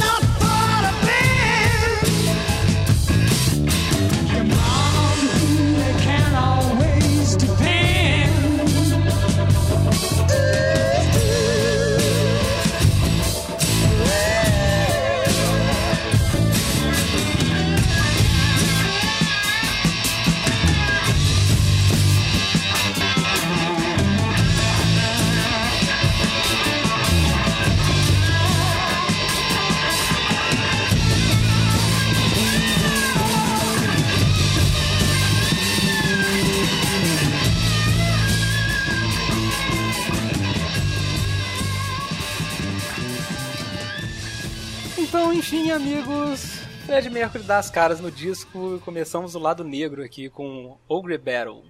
Que é uma música que, se você for ler a letra, ela fala sobre uma luta de ogros ou com ogros, né? Sim. É. É uma batalha medieval aí, né? Ela tem esse. E, cara, quando o Fred entra cantando nessa. Essa música é demais, cara. Eu adoro ela. É um negócio meio floreado, tem acesso, né? Que ela começa com o riff ao contrário, né? Sim, do Tipo, fim, né? É, toca, como se tocasse ao contrário, igual o disco da Xuxa, né? Isso. E depois entra aquele riffzão de heavy metal mesmo, né, cara? E, e quem compôs esse riff de guitarra foi o Fred, tá ligado? Sim, eu vi, já vi falando isso, porque ele não conseguia tocar direito, que era meio bagunçado, mas é, era furioso, assim, né? Que ele fala, isso não pode ser no piano. Essa entrada, essa preparação pra ele entrar cantando, eu acho muito legal, cara. Sim. E quando ele entra, ele bota aquela cara de Senhor dos Anéis na coisa, né, cara? Tipo, vamos cantar a, a batalha, né? Tipo, aquele. Tem, tem. Essa música em específico tem muito disso. E é, essa música, na verdade, me evoca, cara. é, Nunca falei isso pra ninguém, cara, mas sempre me deixou muito desconfortável quando começa o, o berro dela, né? Que é o ah, que é o do Roger Taylor bem agudo. E esse riff bem agressivo, cara. É. Sabe, vo- você literalmente virou disso, sabe? Você não tá ouvindo mais o mesmo álbum, sabe? Alguma coisa mudou, sacou? Alguma coisa mudou mesmo. Isso me incomodava muito, cara. Então, cara, isso que eu tô falando, o, o Fred pegou o lado B e virou e falou assim: sabe aquilo que você ouviu? Você senta lá, Cláudia, peraí. É. Agora sou eu, sacou? Tipo, ele faz a entrada triunfal dele, sabe? E era bem intimidante, cara. E até hoje eu sinto isso quando né, tá no aleatório e entra especificamente Ogre Battle, porque obviamente eles escolheram uma música que fosse né, bem agressiva pra abrir. é, me dá um, uma engolida em seco, né? E hoje, não, não com medo, mas assim, cara, que genial. Como ele conseguiu em 30 segundos da música. é, parece que pulou 10 anos da carreira do Queen, não parece nem que é o mesmo álbum, assim. Sim, é muito mais maduro, muito. Apesar da letra não trazer grande maturidade, né? Tipo, quase nenhuma, assim. É, so- sobre a temática, ela fala dessa, dessa guerra, batalha de ogros, né? E essa palavra ogro é interessante, porque dentro dessa música, ele chama os ogros de ogre men, né? Tipo, Sim. homens ogro. Ele, ele fala desse jeito. E tem uma frase que eu vi num, num livro sobre o Queen, que eu já até te emprestei, Diogo, aquele livro grandão do Phil eu acho que o nome dele é esse. Que o, fotos, né? o Fred fala que, que as, as, é, algumas mulheres mexiam com ele quando via eles é, vestidos pro rock and roll e tal, né? Aí ah, elas achavam que a gente era que a gente era um monte de ogro, como se a gente fosse. Ele usava essa palavra pra falar de homens toscos, sacou? Então, Hum, não tipo, eu até procurei isso pra ver se, se isso era uma gíria, igual a gente tem o, o ogro, quando a gente chama o homem de ogro aqui no Brasil, era exatamente no contexto que, que era usado na Inglaterra dessa época, entendeu? Ah, tá. Sim, então, tipo assim, mais dentro. é- Essa é uma letra toda voltada pro RPG, pro Dungeons e Dragons e tal. Aí dentro faz muito sentido, mas eu achei importante pontuar isso aí, né? Porque essa música, tipo assim, é a famosa festa da salsicha, assim, né? Só tem homem nessa história, né? Que ela fala do prazer de lutar, da batalha. Ela é feliz, né, cara? Essa música tem um astral. sim, ela- Tipo assim, parece que a batalha acabou, o cara sobreviveu e ele tá contando pros amigos, né? o bardo tá cantando, sacou? É, cara, agora que você falou, eu tô, é, você tá falando aí, eu tô relendo a letra com essa versão.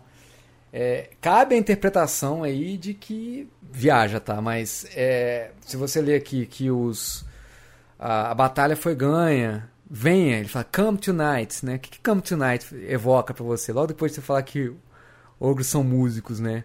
Come to the ogre site. Ele fala, venha ver, é, venha à vista dos ogros, dos ogros, né? Você não tem a impressão que esse cara se juntou aos ogros, aos ogros pra festejar, cara? Então, parece pra mim que é a banda tocando, e até ele fala, é, os, os homens ogros, ogros ou ogros, não tô sabendo falar o É, plural. eu acho que é o, ogros, o, é, é ogros.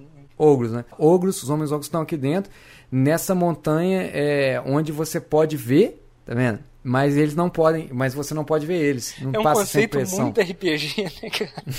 É uma charada, né? venda- É, tipo assim, o cara tá na montanha, mas lá de dentro é tipo É. um vidro fumê que tem na montanha. Aí o cara fala, ah, então eu vou olhar pra poça e ver o meu reflexo. Abriu, abriu a montanha, né? Aquela charada bem clichê. me, me parece, cara, que os- é, é um convite pra um show. Venha ver o pessoal tocando aqui. A gente não pode te ver porque vocês são vários, mas vocês podem ver a gente porque a gente tá no palco com as luzes. Exato. Nunca vi isso, mas é, cabe aí também. Inclusive que ele fala do, do trompete que vai berrar. é, que a batalha dos ogros vai durar pra sempre, pra sempre, né? Tipo, a, a festa não para. Exatamente. Cabe aí, nu- Nunca tinha pensado assim. Sempre ouvi, cara, ouvi de uma forma. Acho que porque a palavra ogro é uma palavra muito.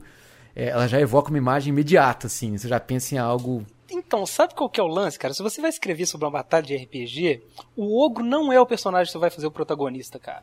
Sim. Você não vai chamar sim, de batalha de ogro, você vai falar de dragão, você vai falar de troll, se você quiser falar de uma criatura parecida com essa. Tipo, o ogro é um negócio esquisito pra estar nessa música. Por isso que eu acho que ela quer dizer mais que isso, sabe? Pode ser. Mas, tipo assim, eu não tô cravando que é sobre um show, não, tá? Porque é, eu acho que todas as músicas do Fred, você tem, tipo, três, quatro camadas de interpretação. Vai estar sempre em aberto. Se você, quiser achar que essa música é sobre RPG, não é uma coisa meio rapisódia, a, a banda mesmo, sabe? Uhum.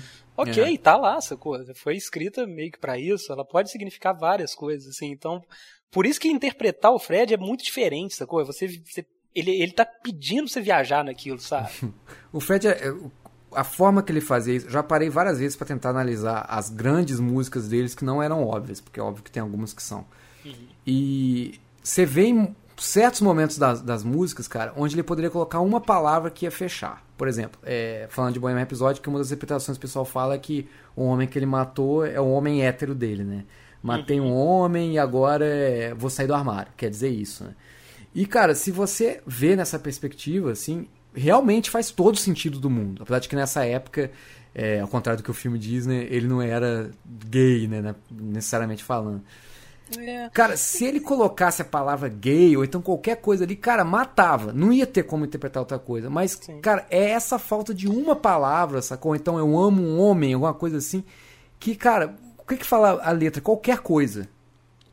Sabe o que que é muito interessante do Fred, cara? Tipo, in- infelizmente, é, pô, hoje em dia é ridículo você, ficar tanto na sexualidade de alguém, porque é uma coisa que não importa, tipo, em nada, mas pelo mundo que o Fred estava vivendo, do jeito que ele foi criado e aonde ele morava e tudo, isso pra ele era tudo, né, cara? Tipo assim, ele ele viveu infeliz muito tempo por causa disso, sabe? Não, essa saída do armário do Fred foi um negócio que demorou muito e ele sofreu muito por conta disso. Então, parece que às vezes isso é simplificar as letras dele, mas muito da, da poesia dele é sobre isso, sabe? Sobre esses conflitos internos, sacou? Muito do que ele fez tem que ser olhado nessa luz, assim, né? É. É, infelizmente não existe artista brilhante que nem ele sem ser atormentado, né, cara? Sim, tem que ter exato. a dor, assim, né, cara? E, tipo, o jeito que ele. Acho que até pra disfarçar dos amigos de banda, dele mesmo, da namorada, o malabarismo que ele fazia com as palavras pra falar dessas coisas, eu acho sensacional, cara. Porque ele falou muito sobre isso, sabe? Sim. E, e é aquele negócio que eu falei, ele sempre deixa pra interpretar, sabe? Parece que ele tava gritando quem ele era em várias músicas. Tá, tá lá na cara de todo mundo, sacou?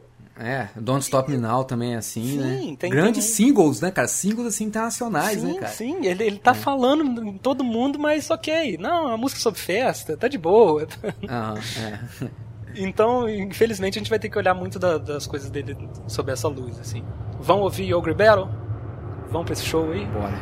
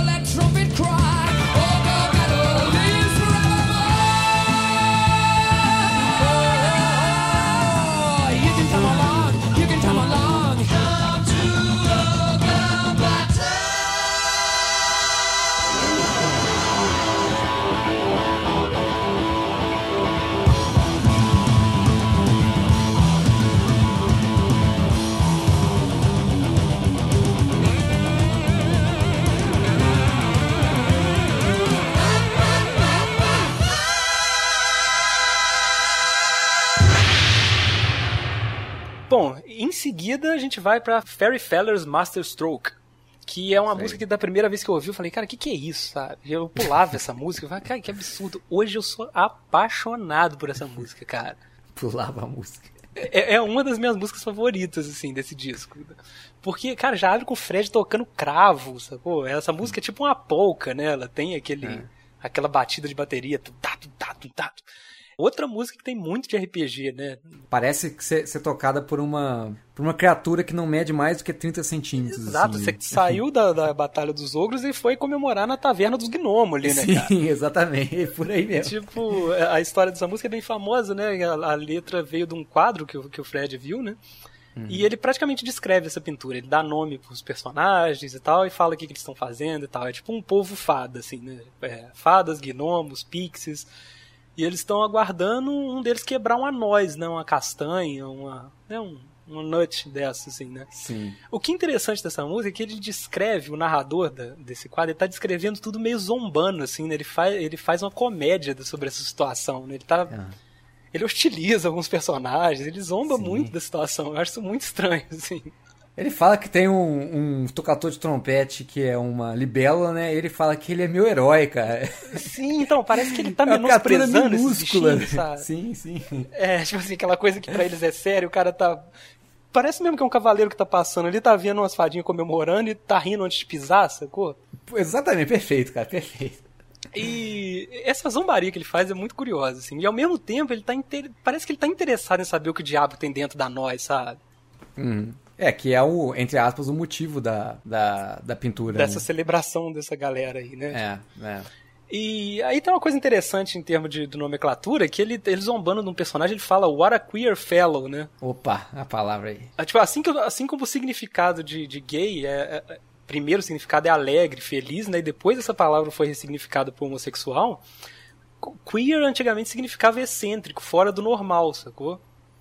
Então, tipo assim, é como se falasse, oh, what a gay man, tipo, olha que, que, que sujeito amigável e tal. Então esse queer pode estar aí pra isso, mas, pô, é o Fred escrevendo, cara. Sim. Tipo, essa palavra, ela, ela é uma palavra muito forte dentro da cultura gay hoje, porque ela foi apropriada, né? Hoje ela é uma, uma palavra de empoderação, ela chegou a entrar na sigla, né?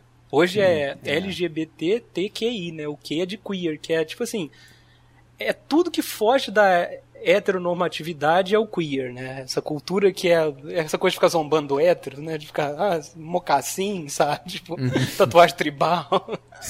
então a cultura queer seria essa coisa que- criativa que foge dessa, dessa norma hétero, assim, né?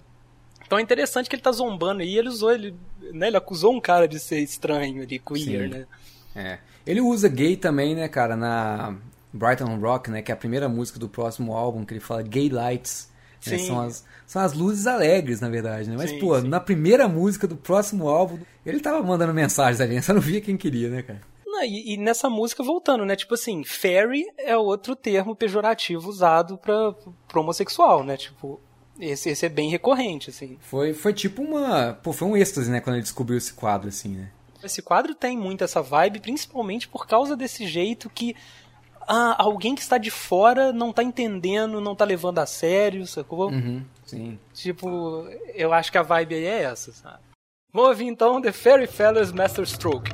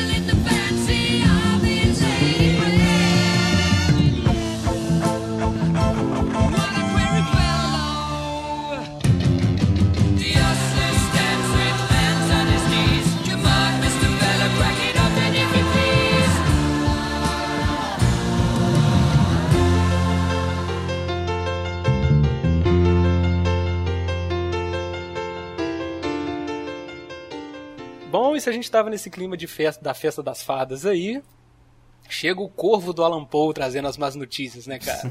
Chegamos em Nevermore, que é uma música muito curtinha e um dos pontos altos do álbum e pra mim da banda. Olha que lá, hein? É, eu acho essa música demais, cara. Pô, é aqui- aquilo que você falou antes, a quantidade de emoção que ele bota nessa interpretação. Hum. Aí, tipo assim, deixa quase impossível de imaginar que ele não tá falando dele mesmo, né, cara? É, é. Ah, não tem vida nos meus dias mais, sabe? A natureza deixando de ser bonita pra ele, né? Tipo, é. Não tem outra coisa, né? Alguém que perdeu a alegria de viver ali e, e não quer aceitar, parece o fim de uma relação, né? Sim, é. É uma leitura mais ra- rasa, sim, e pra ser sincero, é, é tão fácil você se identificar, né? Que eu não quero um outro significado, sabe? Pra mim, eu, eu quero que essa seja uma música pop, sabe? Uma música que fala sobre o fim de relacionamento, porque ela é tão madura, cara. O Fred gritou os sentimentos dele tantas vezes na, na nossa cara e a gente, ah, não, É. isso aqui é sobre outra coisa e tal. Tipo, essa eu gosto de pensar que é sobre ele mesmo, assim, sabe? Sim, sim. E, e é um tanto estranho, né, que quem compôs essa música esteja cantando isso esteja num relacionamento numa- com uma pessoa que ele diz amar a essa altura, né? Que É, nesse, nesse ponto é. ele tava lá, né, naquele relacionamento que ele chamou depois até de casamento, que é a Mary Austin, É, né? foi que bem é- no começo. Parece bastante no filme, né? Que é a namorada dele, que depois virou uma grande amiga e tal. E, e ele só foi terminar esse relacionamento em 76, dois anos depois desse disco, assim, né? Uhum. Então, é, não tem muito como. Essa música é meio. Parece que é uma projeção sobre aquilo que ele já sabia que aquele relacionamento estava fadado ao fim, né? A impossibilidade daquilo durar. Porque nessa altura ele já tinha desejos por um homem já, apesar de estar no relacionamento. Uhum. E ele tá nesse momento com a sexualidade dele extremamente mal resolvida, com, com uma pessoa que ele ama, né, de alguma maneira, mas talvez carnalmente não, né, enquanto tem esse monte de outros desejos aparecendo. E então esse, esse cor, o corvo aí né, do, do título, né, que eu acho que com certeza é sobre isso, né, a referência é meio clara, né? Do pouco você fala? Sim, sim. Que é o corvo, que, porque ele repete, nevermore, nevermore, né? Igual o corvo repete isso no fim, né? É o, é o corvo avisando, falando, cara, acabou, sabe? É, não precisa ser, né? Pode, mas não precisa. Mas eu assim. acho que dentro da, da- dos símbolos desse álbum cabe muito, né, Sim, cara? E cabe, é cabe, principalmente o Fred sendo um fã de, de- de- desse tipo de literatura, né? Desse- dessa coisa melancólica, romântica. Hum. Então, música muito curtinha, né? Cara, qualquer outra banda ia fazer essa música com cinco minutos, cara. Cara, é isso Ela que eu é ia muito falar. bonita, essa coisa. E ele fez uma vinheta, sabe? É, mas é, é por isso que essa música ganha crédito, cara. Porque é, ele chegou e falou, galera, eu não quero fazer uma música pra ser single. Parece assim que, pô, ao invés de fazer terapia, eu posso gravar uma música. Ela tem 1 minuto e 27, né? Eu vou gravar 1,27, 1,18. Vou gravar uma música de 1 minuto e 18 que eu quero falar algumas coisas. E pra analisar, assim, de uma perspectiva técnica, cara, de produção de música, é. Isso, quando eu comecei a me interessar por produção, eu reparei que o o Queen faz isso muito, muito bem. E tem várias entrevistas do que o Brian May era muito ligado nessa parte técnica, que nem você já falou. E o Brian fala que eles se interessavam na produção também e eles sempre eram muito é, conscientes em como eles queriam ver as coisas, e mesmo quando eles não sabiam, que eles falam que acontecia demais nas composições dele, do Brian e do Roger. E do Fred não, o Fred sabia muito que ele queria começo, meio e fim, né? Mas os outros dois não, os outros dois deixavam ter um pouco mais de improviso. É, mesmo assim, eles sabiam que a música é uma das coisas que a gente aprende quando a gente começa a produzir, né? Que a música tem que contar uma história tecnicamente falando, não da, da letra. Mas é, e a melhor forma de representar isso, que é super difícil de, de fazer na prática e super fácil de entender, a gente fala que é a dinâmica, né? Você, o- como um baixista, sabe disso melhor do que ninguém, porque é um instrumento que basicamente dita dinâmica, mais do que a bateria. Que é o que? A música, ela tem que. é- Ela não pode ser uma. Um, um- é, é que nem você imaginar um, um paciente com coração, assim, é, é, tendo um cardiograma, correndo. Se o cara tá assistindo algo que não é, muda a emoção dele, o gráfico dele vai ser reto, não reto, né, mas as variações dele vão ser sempre é, a mesma amplitude, né, por, por assim dizer. Agora, se ele fica ansioso, se ele fica apaixonado, se ele tem atenção, se ele tem um alívio, vai flutuando. E a música tem que ser assim, porque a música tem que te passar uma emoção acima de muita coisa. E essa música, cara, ela tem um 18, você arrepia, porque ela tem uma dinâmica que ela vai subindo, vai subindo. E quando ela chega no ápice, normalmente você espera que ela caia e volta pro ápice, porque é o refrão e tudo mais. Ele vai sussurrando as letras até ele berrar pra mulher ou pra quem, se- quem quer que seja, que ela levou ele até o caminho do Nevermore, nunca mais chega, basta. quando você disse que você não me amava mais. E ele berra, né? Quando você disse que você não me amava mais. Tipo assim, berrando. E no fundo, o, aquele coral maravilhoso do Queen, né? Que são os três, o Brian, o Roger e o Fred. E aí você tá naquela deprê máxima e a música acaba, sabe? Ele não tá querendo fazer nada. Ele tá querendo só tirar aquilo do peito, cara. Cara, que música pra 1 minuto e 18. É uma aula de, de, de, de lirismo e também de técnica, cara. De Sim, dinâmica, né? você sente a força que ele tá tocando, o piano crescendo, né? Que ele tá batendo no piano com força enquanto ele Sim. grita ali, né? Quase como se o cara estivesse te puxando, assim, né? É demais. Ele era um pianista muito agressivo, né? Ele não era muito técnico, apesar assim, de que ele tocava pra caralho.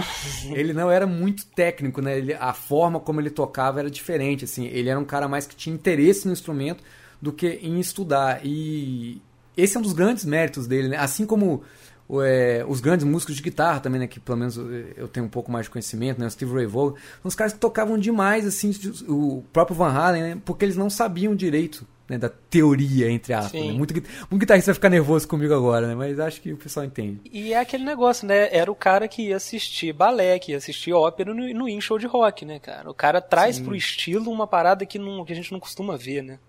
Bom, então a gente já falou muito de uma música de um minuto e meio, né? Então fica aí com Nevermore. There's no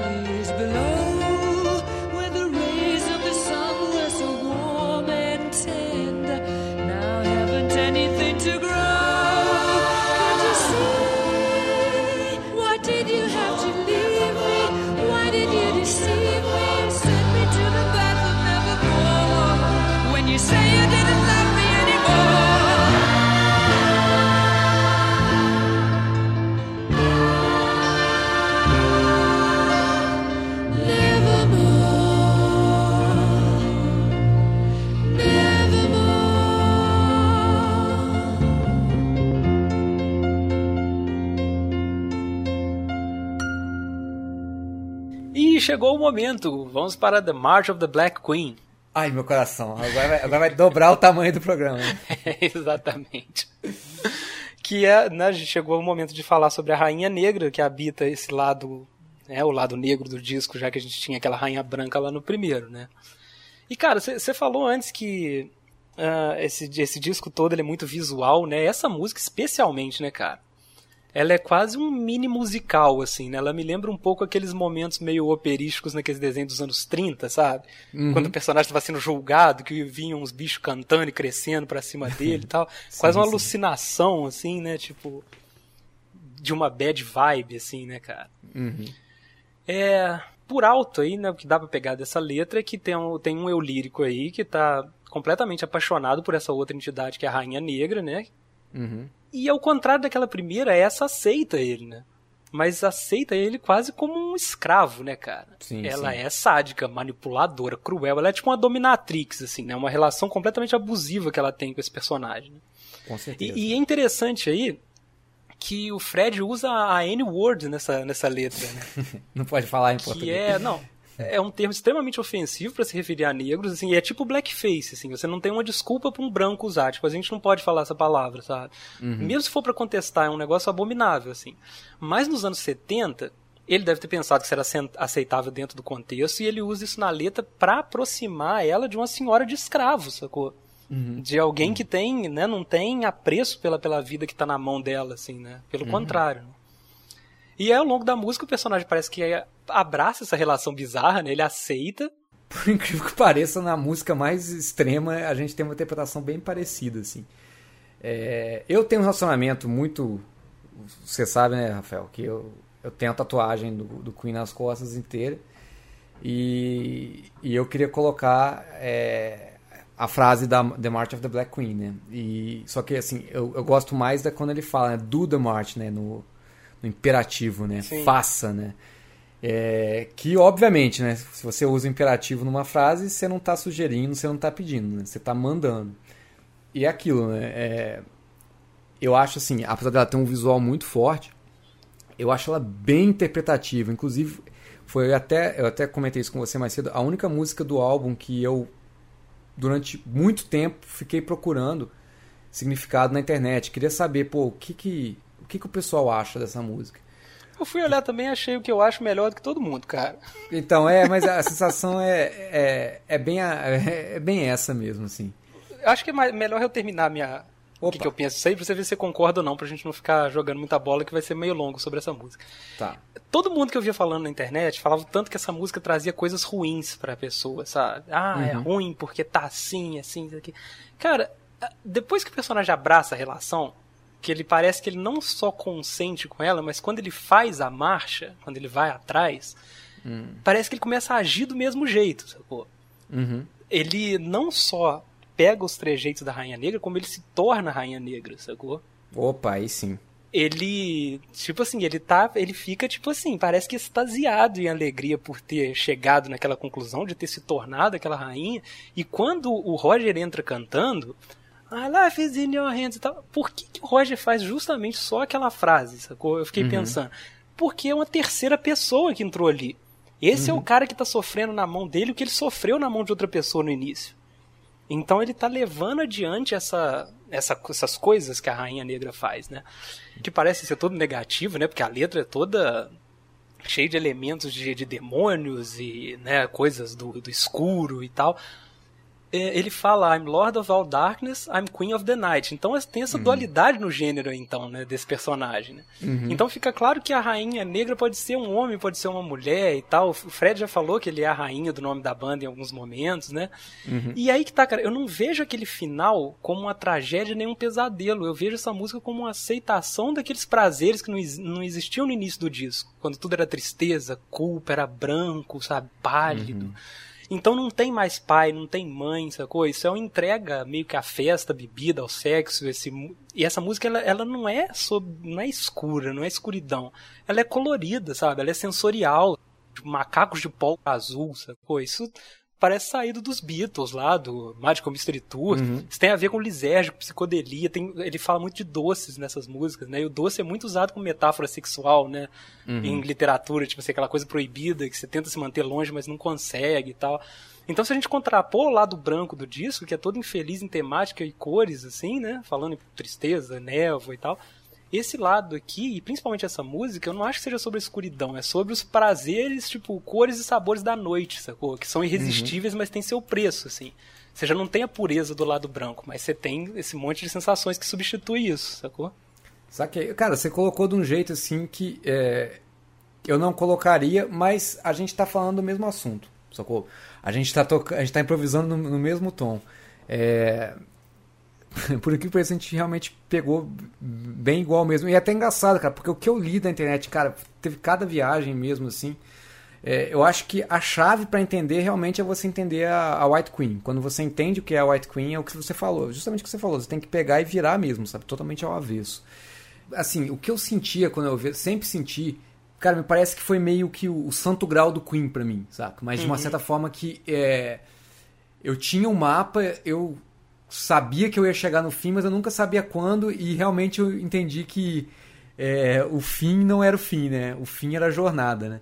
E parece Pode que para interpretar eu le- levei assim, cara, eu não sei quando, assim. Eu sei que eu fiz a tatuagem escrevendo essa frase, já tendo uma ideia do que eu queria, do que eu queria que a música fosse pra mim. Mas eu levei muito tempo, cara. Muito, sabe? É, é, uma- é algo que com certeza nunca mais vai acontecer na minha vida com nenhuma outra música. Nenhuma música vai ter o impacto que teve essa. Justamente porque, é, primeiro, foi escrita por um gênio, né? E segundo, porque é, ela amadureceu comigo também, né? Então a forma como eu fui interpretando foi mudando. E até quando eu ia na internet buscar, cara, que nem você falou a parte do- dos macacos azuis e tal, os caras davam assim umas justificativas que, pô, talvez estejam certas também. Mas pra mim, cara, sempre foi a ideia de que como ela é uma autoridade, como ela é basicamente é, com, seus, com as suas falhas e seus defeitos e tudo, ela ainda assim, ela é ela e ela não tá nem aí, vai fazer o que ela quer, a marcha da rainha. É, a realidade pra ela é, é o que ela faz dela. Então, assim, Pô, os macacos azuis estão ali por quê? Porque, cara, conhecendo o Fred Mercury, ele pensou, ah, a Darling, o que, que é muito absurdo? Aí o faxineiro virou e falou, ah, macacos azuis. Ele, beleza, vamos colocar então que tem macaco azul, porque, cara, o mundo é o que você faz dele, é o que você quer. Você é a rainha negra, você não é mais a rainha branca, que tem medo de tudo, que. que não, não tem medo de tudo, né? Mas que não tem contato. Ou então o Fred tá citando, sei lá, um alegro do Tchaikovsky que falava sobre sim, macacos. também. A gente não tem como saber, mas tipo Não assim, tem. tá aí pra mostrar que, que é interessante, sacou? Que é atraente, sabe? Uhum, que te chama, né? É, que Sim. você escuta e vê na hora, né? Ele é um desenho assim imediato mental que você tem. Você não começa a formar que nem a da Rainha Branca que você vê Isso parece andando. tipo aquele. Essa música parece um desfile, tipo daquelas rainhas do Alice no País das Maravilhas, sabe? Ah, overdose de cores, assim, né? Sim, sim, cheio de bicho esquisito e tal, mas Sim. tá extremamente feliz ali, sabe? É muito sobre os párias essa música pra mim, sabe? Parece, sabe o que que passa a ideia também? Me parece aquelas cenas do Labirinto com o David Bowie, Uhum. onde você via um negócio muito massa e do outro lado já tinha outra coisa maneira e você não conseguia ver tudo, porque era tanta cor, era tanto frenesi, sabe? Era tanta coisa acontecendo e a música rolando e o cara correndo no meio e passa essa sensação aqui, você não tem muito tempo pra sentir, sabe? Você vê Sim. uma coisa e já muda. Ele passa em cima de você, sacou? Sim, sim. É, agora falando só aqui a respeito da, de- de- desse contraste da White Queen, né? Pra mim, assim, parece que enquanto a, White Queen como musa e tal, ela é mais uma projeção, é mais um ideal, né? A, a Black Queen, que nem você falou, ela, ela é, sabe, ela tem seus extremos, ela tem seus exageros, tanto pro bem quanto pro mal, até nessa parte da, Uhum. da leitura do cenário, mas ela não é subjetiva, sabe? Eu não vejo ela muito como. Eu, eu nunca tive dúvidas que a. É, você usou uma palavra assim que ela é meio ruim porque ela é sexual, mas ela é perfeita pra rainha, cara, que é a dominatrix, sacou? É uma Sim. mulher que vai te humilhar até, até você não aguentar mais, cara. Só que assim, vai chegar num ponto onde se ela parar de te humilhar, você vai meio que reclamar, sabe? E pa- parece que é, a confiança dela é, te faz amar ela, te faz querer estar com ela, Uhum. né? Exatamente, é um personagem muito empoderado. Sim, sim. É, até- Tipo, muito certo do que quer, até, muito, até certo dos defeitos, sacou? Sim, a fragilidade dela, ela abraça, né? É, até que fala né, no refrão, assim, né? Não só pela letra, mas no, entre aspas, é, não tem um refrão porque não repete, né? Mas harmonicamente tem um refrão onde fazem algumas variáveis. É, tem uma indicação dessa submissão que o cara tem por ela, né? O cara, vamos colocar aí o, o eu que tá vendo ela, seja quem for. Um respeito também, né? Uma admiração, como se ela fosse uma deusa. E ela faz aquilo, ela castiga, ela recompensa, sabe? Ela humilha, mas ela dá carinho, ela tá no controle, sabe? Não, é a dominatrix E- perfeita, cara. Outra mas, mas, mas aí, aí, de repente, tem uma parte aí que é, eu já não tô muito alinhado com o seu pensamento, que é a mudança de tempo, né? A parte do anjo lá. do- Isso, spread out your wings, you're an angel. Que ele fica. O tempo muda, né? Drasticamente. Eu não lembro qual que é agora. ah, mas nessa parte, pra mim, a- aí que vem a parte que, que, que me. Pra, pra mim faz essa música ser bem diferente de todas do álbum. É a primeira vez onde você tem um personagem que você meio que não entende o que, que é, que nem a Rainha Branca, mas você tem uma desconfiança e começa a ficar investido. E quando você tá investido, pra mim dá uma guinada. É, nessa, nessa parte, me parece que ela tá mostrando uma fragilidade que não tem nada a ver com tudo que foi dito até agora. É como se no meio da, de uma sessão com a Dominatrix ela baixasse o chicote e falasse: Putz, eu tô triste porque meu cachorro tá com câncer, sabe? Me passa muito essa ideia. É, e aí começa a falar, agora não mais em relação à rainha, mas em relação a- ao eu que tá assistindo a rainha e tá se inspirando. Nossa, eu quero ser forte, eu quero ser imponente como ela. Porque pra mim o que acontece? Ele fala que ele tem essa fragilidade e aí fala tudo, tudo que você faz, né? é, na verdade tem um sentido, né? Tem um pra quê, pra onde, né? Tem um porquê. É, e fala que dentro de cada um de nós, né, existe um homem que você vai meio que, olha o Fred Mercury aí, né? Dentro de cada um de nós tem jaz um homem, vamos colocar aqui direito, né? jaz um homem que dentro em breve você vai enganar e vai descobrir. Eu acho muito massa, cara, porque ele fala enganar e descobrir. E quando eu era mais novo sempre me incomodou isso, porque não tem rima. Uhum. E por que que você engana e depois descobre, ao invés de descobrir e enganar, né? Sim. E aí quem conhece, né, quem conhece pouco o Fred já sabe, né, já entende ali que, né, que na verdade antes dele descobrir já estava se enganando, né? Então também tem um autobiográfico, né?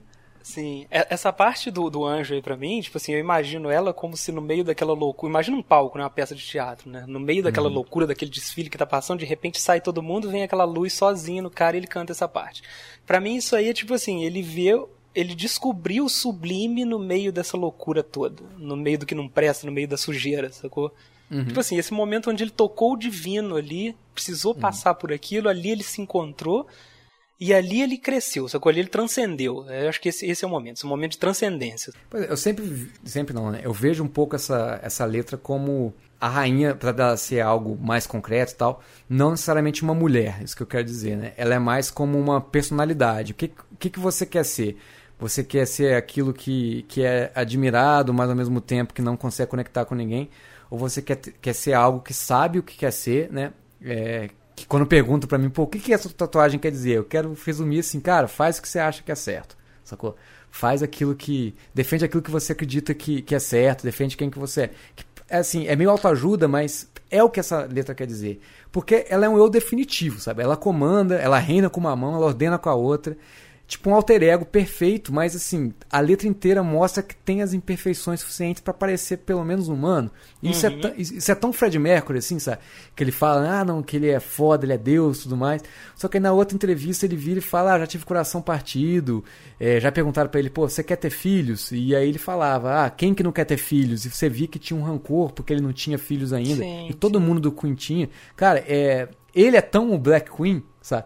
E, e, pô, o fim trágico dele, como é que tudo. Mostrou que, assim, cara, o cara pode ser um gênio, o cara pode ser tudo, assim, mas você não pode ter tudo, sabe? É- essa letra é meio que um presságio, sabe? É, é diferente. Eu acho que ele já- nessa época ele já sabia que no fim das contas, por mais que ele fosse nessa persona da festa, não sei o que e tal, a, a vida dele era muito mais passar os dias na frente da televisão solitário, né, e querendo alguém pra compartilhar aquilo do que qualquer outra coisa, sabe? Ele sempre foi essa pessoa, né? É. Tipo assim, então a gente tem que pensar que a gente tá falando de- desse cara que parecia ser a pessoa mais poderosa do mundo num palco, mas era uma pessoa extremamente fragilizada, sabe? Uma pessoa tímida, sacou? Uhum. E que passou a vida inteira lutando com esses dois lados dele aí, né? É. Ele era muito um cara de dualidades, de diversas dualidades, tinha muita coisa brigando dentro dele o tempo todo. A sexualidade é só uma delas, assim. Sim, né? sim. É, é o famoso gênio, né, cara? O cara, ele tava em todos os locais, né, cara? Mentalmente falando, assim, né? Ele encontrava problemas em, nas pequenas coisas e encontrava o maravilhoso também nas pequenas coisas, né? Por isso que ele escrevia tão bem, né, cara? Mas tem Sim. um preço, né? Sei lá, tipo assim, claro, claro que tem, claro que pode chegar alguém com interpretação completamente diferente, e eu não tô falando que, que não vai ser válido, que a nossa é a certa, nada disso, sacou? Nenhuma. Mas, né? tipo assim, quando a gente manja o cara direito e escuta essa música, tipo, faz tanto sentido, sabe? Uhum, é. E assim, fa- falando também da, da perspectiva de né, do amadurecimento da banda e, e da letra, muitas pessoas falam, né? A gente não pode deixar de falar, né? É obrigatório, que ela é a precursora do da Bohemia, Do né? mesmo episódio, com certeza. Por causa das mudanças de tempo, por causa desse, desse tom é, operístico, né? Sim. E Por isso é muito engraçado quando você vê no filme, né? Tipo, os caras da banda, os produtores, mas como assim esse cara vai fazer essa música? Tipo, esse cara É. não tinha feito uma parada igual no outro dia, sacou? sim. Eu gosto mais dela do que de Bohemian Rhapsody. Eu acho ela um espetáculo mesmo, assim. Eu também, só que assim, acho que é muito hipster dizer assim. Ah, Porque parece que a gente tá cara, falando mais pela afirmação do que pela verdade, mas, mas pra mim, obviamente, é a melhor música do Queen, assim, eu nunca, nunca vou falar o contrário. Eu sinto que Bohemia é uma música, é, por incrível que pareça, menos intimista, né? É- é- essa música, ela é mais... festeja um pouco mais, né? tem esse tom mais de festa, mas o Fred Mercury, por mais que ele seja deprê e tal, ele tinha um tom de festa. Então, né? é é a boêmia, sabe? Nessa música eu sinto, Sim, tipo, assim, sim, cheiros é. da noite, bebida, doce, sabe? Drogas e sexo e tal, tem tudo aí. E aí você também entende, né, que os caras chegaram e falaram, galera, ou a gente vai ter que trabalhar pesado nessa música, ou fazer um arranjo direito pra Loser in the End, né? Aí os caras falam, não, vamos deixar Loser in the End como é que Pode tá e vamos... né, cara? Não, pô, porque se você comparar o trabalho que eles tiveram com essa música comparado com aquele outro, cara, pô, aquela música foi gravada em dois minutos, provavelmente. Ah, é importante falar isso, né, cara, nessa época aí, é, cara, o Queen era frene... É, é- é até, assim, difícil você conceber como os caras faziam um show direto e gravavam um álbum, cara. O, o Queen gravou um, um álbum por ano. Alguns anos eles gravaram dois álbuns, cara, no mesmo ano, é, até chegar no, no jazz. E olha a qualidade dos álbuns, cara. Tinha uma mágica nos anos 70, né? Olha os Beatles também, né? O que, que aconteceu, né? Tipo assim, quando você ouve os Beatles de início de carreira e os Beatles da fase psicodélica, você fala, cara, quantos anos passaram entre isso aí? Aí, tipo, três, sacou? É, é. Quatro, sabe? Essa galera, cara, eles pareciam que viviam em função, a, a composição era a coisa que mais importava mesmo, assim, sabe? Os caras faziam um disco atrás do outro, cara. E o Beatles, os Beatles, cara, eu tenho muito dificuldade de falar o Beatles ou os The Beatles. Esse é o pior, né? É, Beatles tinha uma coisa interessante para fazer um contraste com, com o Queen, da parte técnica, de como era o processo de multitracking, né? Ou seja, você usar várias pistas para gravar um, um álbum. Ou seja, quando você ia gravar uma música, é, hoje em dia você tem infinitas, porque é digital. E mesmo que não seja digital, você tem mesas de 64 canais. Isso quer dizer que você pode plugar 64 instrumentos ou microfones ou o que seja diferente e gravar ao vivo, né? E nessa época não era bem assim, né? Você até tinha para poder é, reproduzir, mas para gravar não. E a forma como o Queen fazia, eles gravavam quatro, condensavam em uma e jogavam. E faziam isso centenas de vezes, centenas. E eles até falam, né, que rolava algo que hoje em dia não rola, que é um compromisso com o que você gravou, sabe? Hoje em dia você grava e aí na hora que vai lançar, isso acontece em filme, por exemplo. Vai lançar e fala, cara, essa cena aqui, né? Nossa, é, essa cena ficou feia, a gente tem que fazer uma outra. Você podia fazer. Lá, se você pegou um. Você vê essa, a March of the Black Queen que tem 50 mil coisas. Você pegou um backing vocal, esse backing vocal ficou junto com a guitarra, que ficou junto com a terceira guitarra, ficou junto com a décima. Cara, você quer apagar, já era. Ou você É, vai apagar vira uma coisa tudo só, isso, né, cara? Vira uma coisa só. E aí você imagina, cara, como era fazer isso em período de meses para depois já sair em turnê e depois gravar de novo. E no meio disso você vai colocando aí todos os grandes, é, não só hits, mas as grandes músicas do Queen aconteceram nesse ambiente, cara. Se você para e pensa hoje com um teclado na mão, cara, um estúdio em casa, você tem opções infinitas. Você pode fazer muito mais, cara, e não sai nada igual. Então, você tem razão. Tinha uma aura, tinha alguma coisa ali que acontecia na água, cara. É, não sei se também é, é, alguma coisa, cara, no LSD, sabe? Que o pessoal era muito mais inspirado, não sei, né? Aí, aí já é um trabalho de uma mega análise, mas eu acho que a limitação técnica ela mostra muito a respeito de como as pessoas usavam criatividade não só para escrever, para compor, seja letra ou harmonia, o que for, mas até mesmo na parte técnica para poder gravar. Porque, meu irmão, se você é músico, você sabe o que eu tô falando. Gravar quatro canais, cara, você não grava nem piano e voz hoje em dia. É impossível. E os caras gravaram o Bohemian Rhapsody com quatro canais, cara. Bom, vamos deixar a galera ouvir a música então? Voltamos daqui a 20 minutos, né? É isso aí, fica então com The March of the Black Queen. Se bem que ela tem seis minutos e meio, né, cara? Se você parar e pensar bem, é. é Sim, ela rende, ela rende, cara. parece que ela tem mais, né? Ela conta uma história tão grande.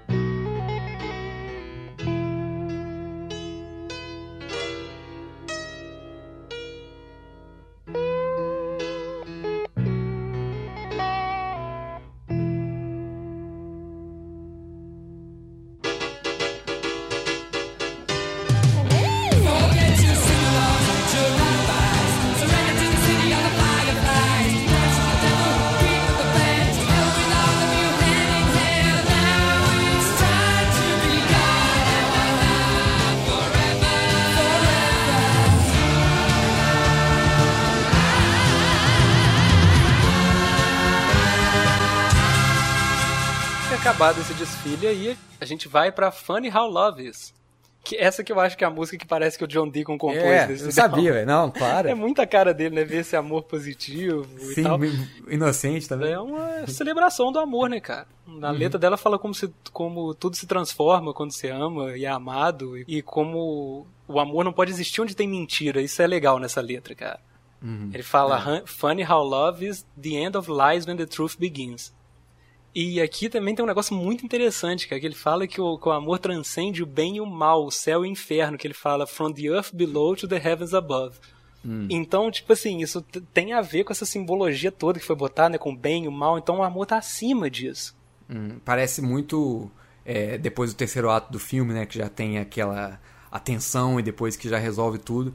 O pessoal tá tipo num casamento só festejando, né? Aquele, Aham. aquele fim do filme que é o feel good, né? Que você tá se Sim. sentindo bem mesmo, né? Essa frase que eu falei, essa música, elas quebram a- justamente a dualidade que o disco propõe, sacou? Tipo, o, amor resolve tudo, né? Sim, essa letra ela fala muito disso, sabe? Ah, o, o- ela fala de várias coisas opostas e fala que o, que o amor tá acima, sacou? Uhum, Então é. ele meio que dá a resposta pro, pro Sim. dilema do disco, né? E pra toda essa coisa que teve até agora, assim.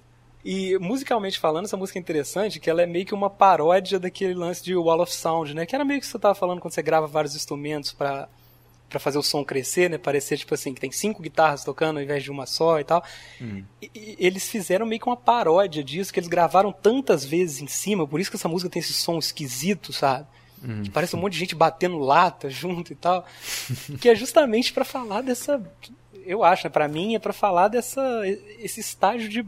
Esse estágio bobo que você fica quando você tá apaixonado, sabe? Como o mundo é bonito e tal, e tá todo mundo tocando, tem 500 músicos nessa, nessa música aí, sabe? Tipo. Uhum. É. Eu, eu não achava ela uma música muito legal de ouvir, né? Porque separando tudo, né? olhando ela isoladamente, fala, cara, que música esquisita, sacou? Mas é por causa disso, assim, né? Essa... É, ele, ele até fala da própria música aí, né? Que ele fala. Que você falou de tudo que transcende, né? E que o amor é meio que a solução definitiva. E ele fala do próprio álbum aí também, né? Que ele fala que o amor ele tá em, em todas as músicas, em todos os tons, né, cara? E eu acho isso tão legal porque é, a gente sempre tem tendência a ver o amor no tom menor, né? Que é o tom triste. Ou então se deu certo no tom maior, que é o tom feliz, né? E todo mundo sabe que nada na vida é preto e branco, né? É feliz ou triste e acabou, né? É, Cara, tá em todos os tons, os, os 12 tons e pode ser maior, pode ser menor, pode ser o menor feliz e pode ser o maior triste. É, tudo tem trevas e tudo tem luz, né? Tudo tem a rainha branca e tudo tem a rainha negra. E o que é interligado isso tudo é realmente é o amor. É, é bonitinho assim, né? Sim, Meio- sim. Ah, mas é, pô, o Fred era esse cara meio brega, né, cara? Ele tem isso, esse kit forte nele, assim. Ele não ia deixar de falar uma. Ele não ia medir as palavras na hora de falar disso, assim, sabe? É, é que, pô, verdade. esse disco é um sofrimento tão grande até aí, sabe? E aí, essa- técnica do Phil Spector aí que te falou, ela foi usada em, por, por outras bandas, né? Teve os Beatles, como você mesmo lembrou. Teve o, o Beach Boys, que usou no, no Pet Sounds, né? Que é um disco muito clássico também. O Bruce Springsteen usou no Born to Run depois. É muito recorrente. Só que desse jeito que o Queen usou aí, ficou engraçado, né, cara? Tipo, porque você não sabe, você não diferencia os instrumentos dessa música. Eu não consigo, sabe? É, não, é uma, uma baderna. Então, tipo assim, é como se fosse mil pessoas tocando essa sinfonia pro amor aí. Vamos ouvir então? Bora. Então, agora Funny How Love Is.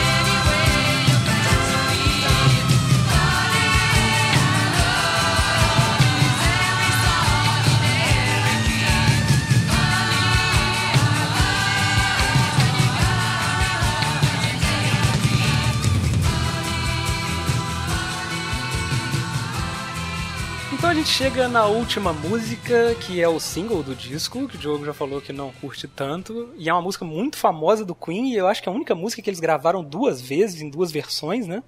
Essa música encerra o primeiro Queen, só que numa versão instrumental, um instrumental mais pobre um pouco. E agora ela aparece com toda a força, que é Seven Seas of Rye. O que, que é Rye, Diogo? Cara, é, rye é, é glúten. Não é glúten, é algo que gera o glúten. Mas. Eu, achei uma parada que tem, eu acho que é em Lily of the Valley, se não me engano, que é no, do Shiharataki, né? Que ele faz uma menção que, tipo assim, que já não existe mais o capitão de Rye, sacou? O rei de Rye e tal, e sim. quando ele tá falando dele, sacou? Então tem uma interpretação muito recorrente pra essa palavra, que seria meio que um, um, um lugar fictício que ele criou, sacou? Sim. Mesmo que isso exista, tem uma palavra que signifique isso. ah, dentro da obra do Queen parece que Rye é, seria esse lugar imaginário, sacou? Não, é, quando você me perguntou Rye, eu quis dizer assim em relação ao significado da palavra, que é o que realmente agora eu esqueci. É, então, que eu, eu realmente não sei, por isso que eu te perguntei. Então, é, não quis não foi, foi retórico, não. Mas eu esqueci, realmente não lembro. Mas o Rye dele sempre é em maiúsculo, né? Então, pô, já indica isso.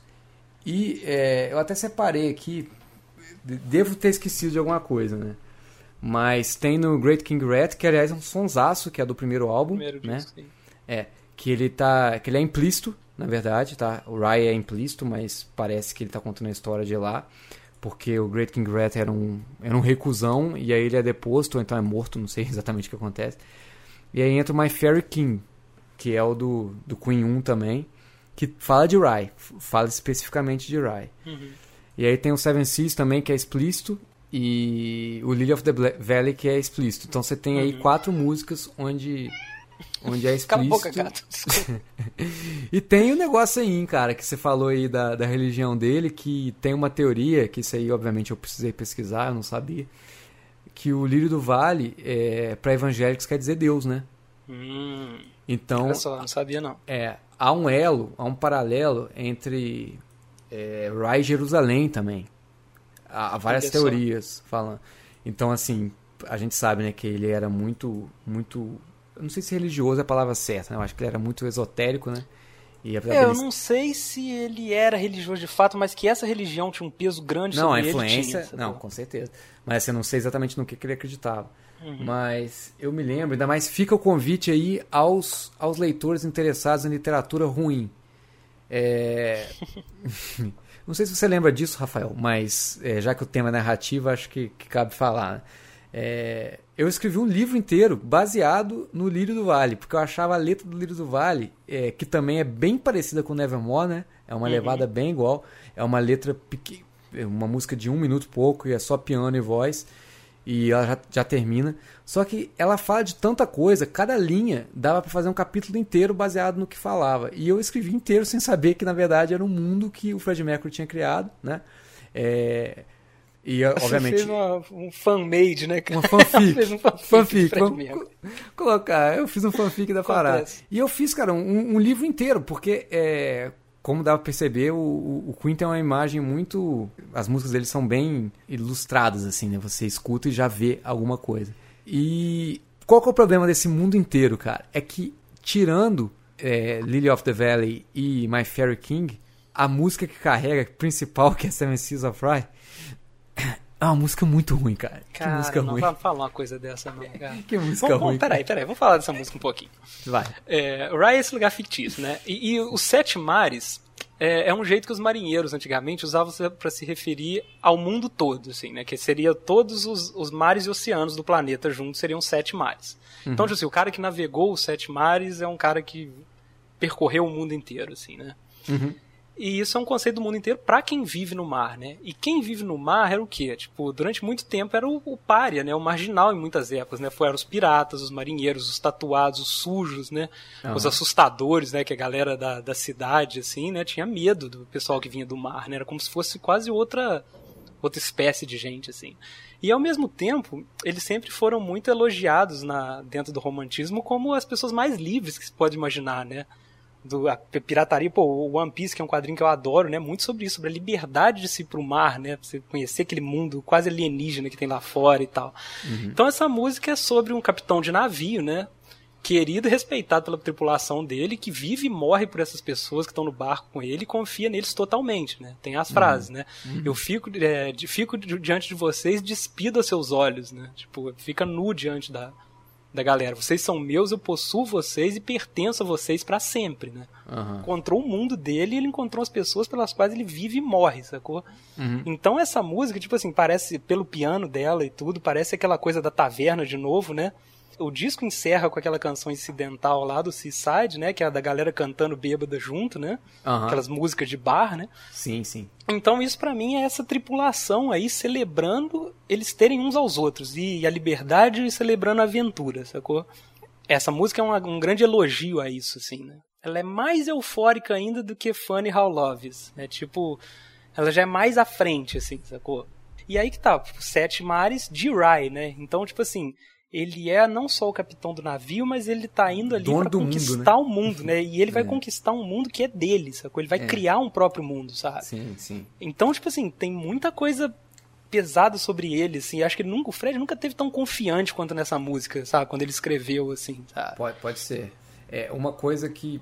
Isso tem que ser dito porque o Queen sempre teve um problema gigantesco de, de ego, né? Todos eles tinham um ego fudido e eles queriam muito mérito de tudo, né? Até hoje, eles sempre falam em entrevistas que o maior motivo de briga deles era de, era de música. E é até engraçado, cara, porque, obviamente, já deu pra perceber que eu sou muito fã do Brian May. E o Brian May é um cara muito centrado, muito maduro. E quando ele fala, tem uma entrevista que ele tá falando, é 39, cara. E ele tá falando que escolheram You're My Best Friend ao invés de 39 pra ser single. E que ele falou que foi uma pena porque quando a música se torna single, é- ela tem mais chance de entrar no imaginário, né? E ele acha que foi meio injusto e tal. E, cara, eu amo 39, é uma música espetacular. Nossa, demais, demais. Mas, cara, You're My Best Friend é 30 vezes melhor. E, assim, é um... É, 39 é uma das melhores músicas já compostas, assim. O cara pegar um tema daquele e fazer uma música folk que nele fez, cara... Tipo, o cara falou de viagem espacial tocando da forma mais rústica possível. Cara, é uma obra-prima. Mas You're My Best Friend é muito melhor, né? Lógico, isso é É, subjetivo. 39 mas- é quase um filme de ficção científica muito foda, sabe? Sim, mas assim, com um arranjo que talvez não, certamente não ia fazer o sucesso que, que fez o My Best Friend. O Brian, ele queria chegar até as pessoas, ele não conseguiu, mas até mim ele conseguiu, sacou?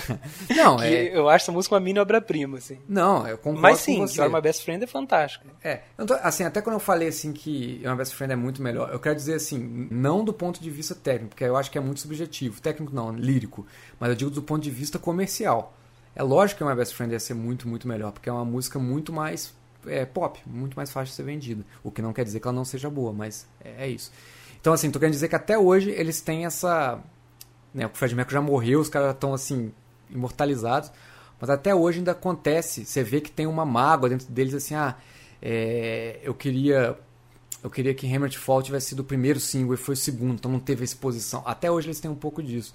E ele falou a respeito justamente de Seven Seas of Rye, que é meio que define como era o Queen. E alguns fãs até batem um pouco com o Brian May porque ele fala isso mais vezes do que os outros, então o pessoal fala que o Brian May talvez seja um pouco batam mais nessa tecla porque ele se sente um pouco mais injustiçado e é meio ridículo porque é meio egocêntrico. Eu até entendo um pouco porque que os fãs veem isso. Mas eu também entendo o lado dele. Ele fala que no começo a regra implícita, que depois se tornou explícita, é a seguinte: quando um compositor levava a música para a mesa e colocava ela lá, ele era dono da música, não interessando o quanto ela mudasse. E o Brian fala que é, Seven Seas of Rye é mais dele do que do Fred. É, o, o lance era o seguinte, né? Ele, quem compunha a letra era o dono da música, né? Essa era a proposta do Fred que os outros acabaram aceitando, né? Hum, não necessariamente. O, o que eu li num livro que tem aqui em casa é, é isso, assim.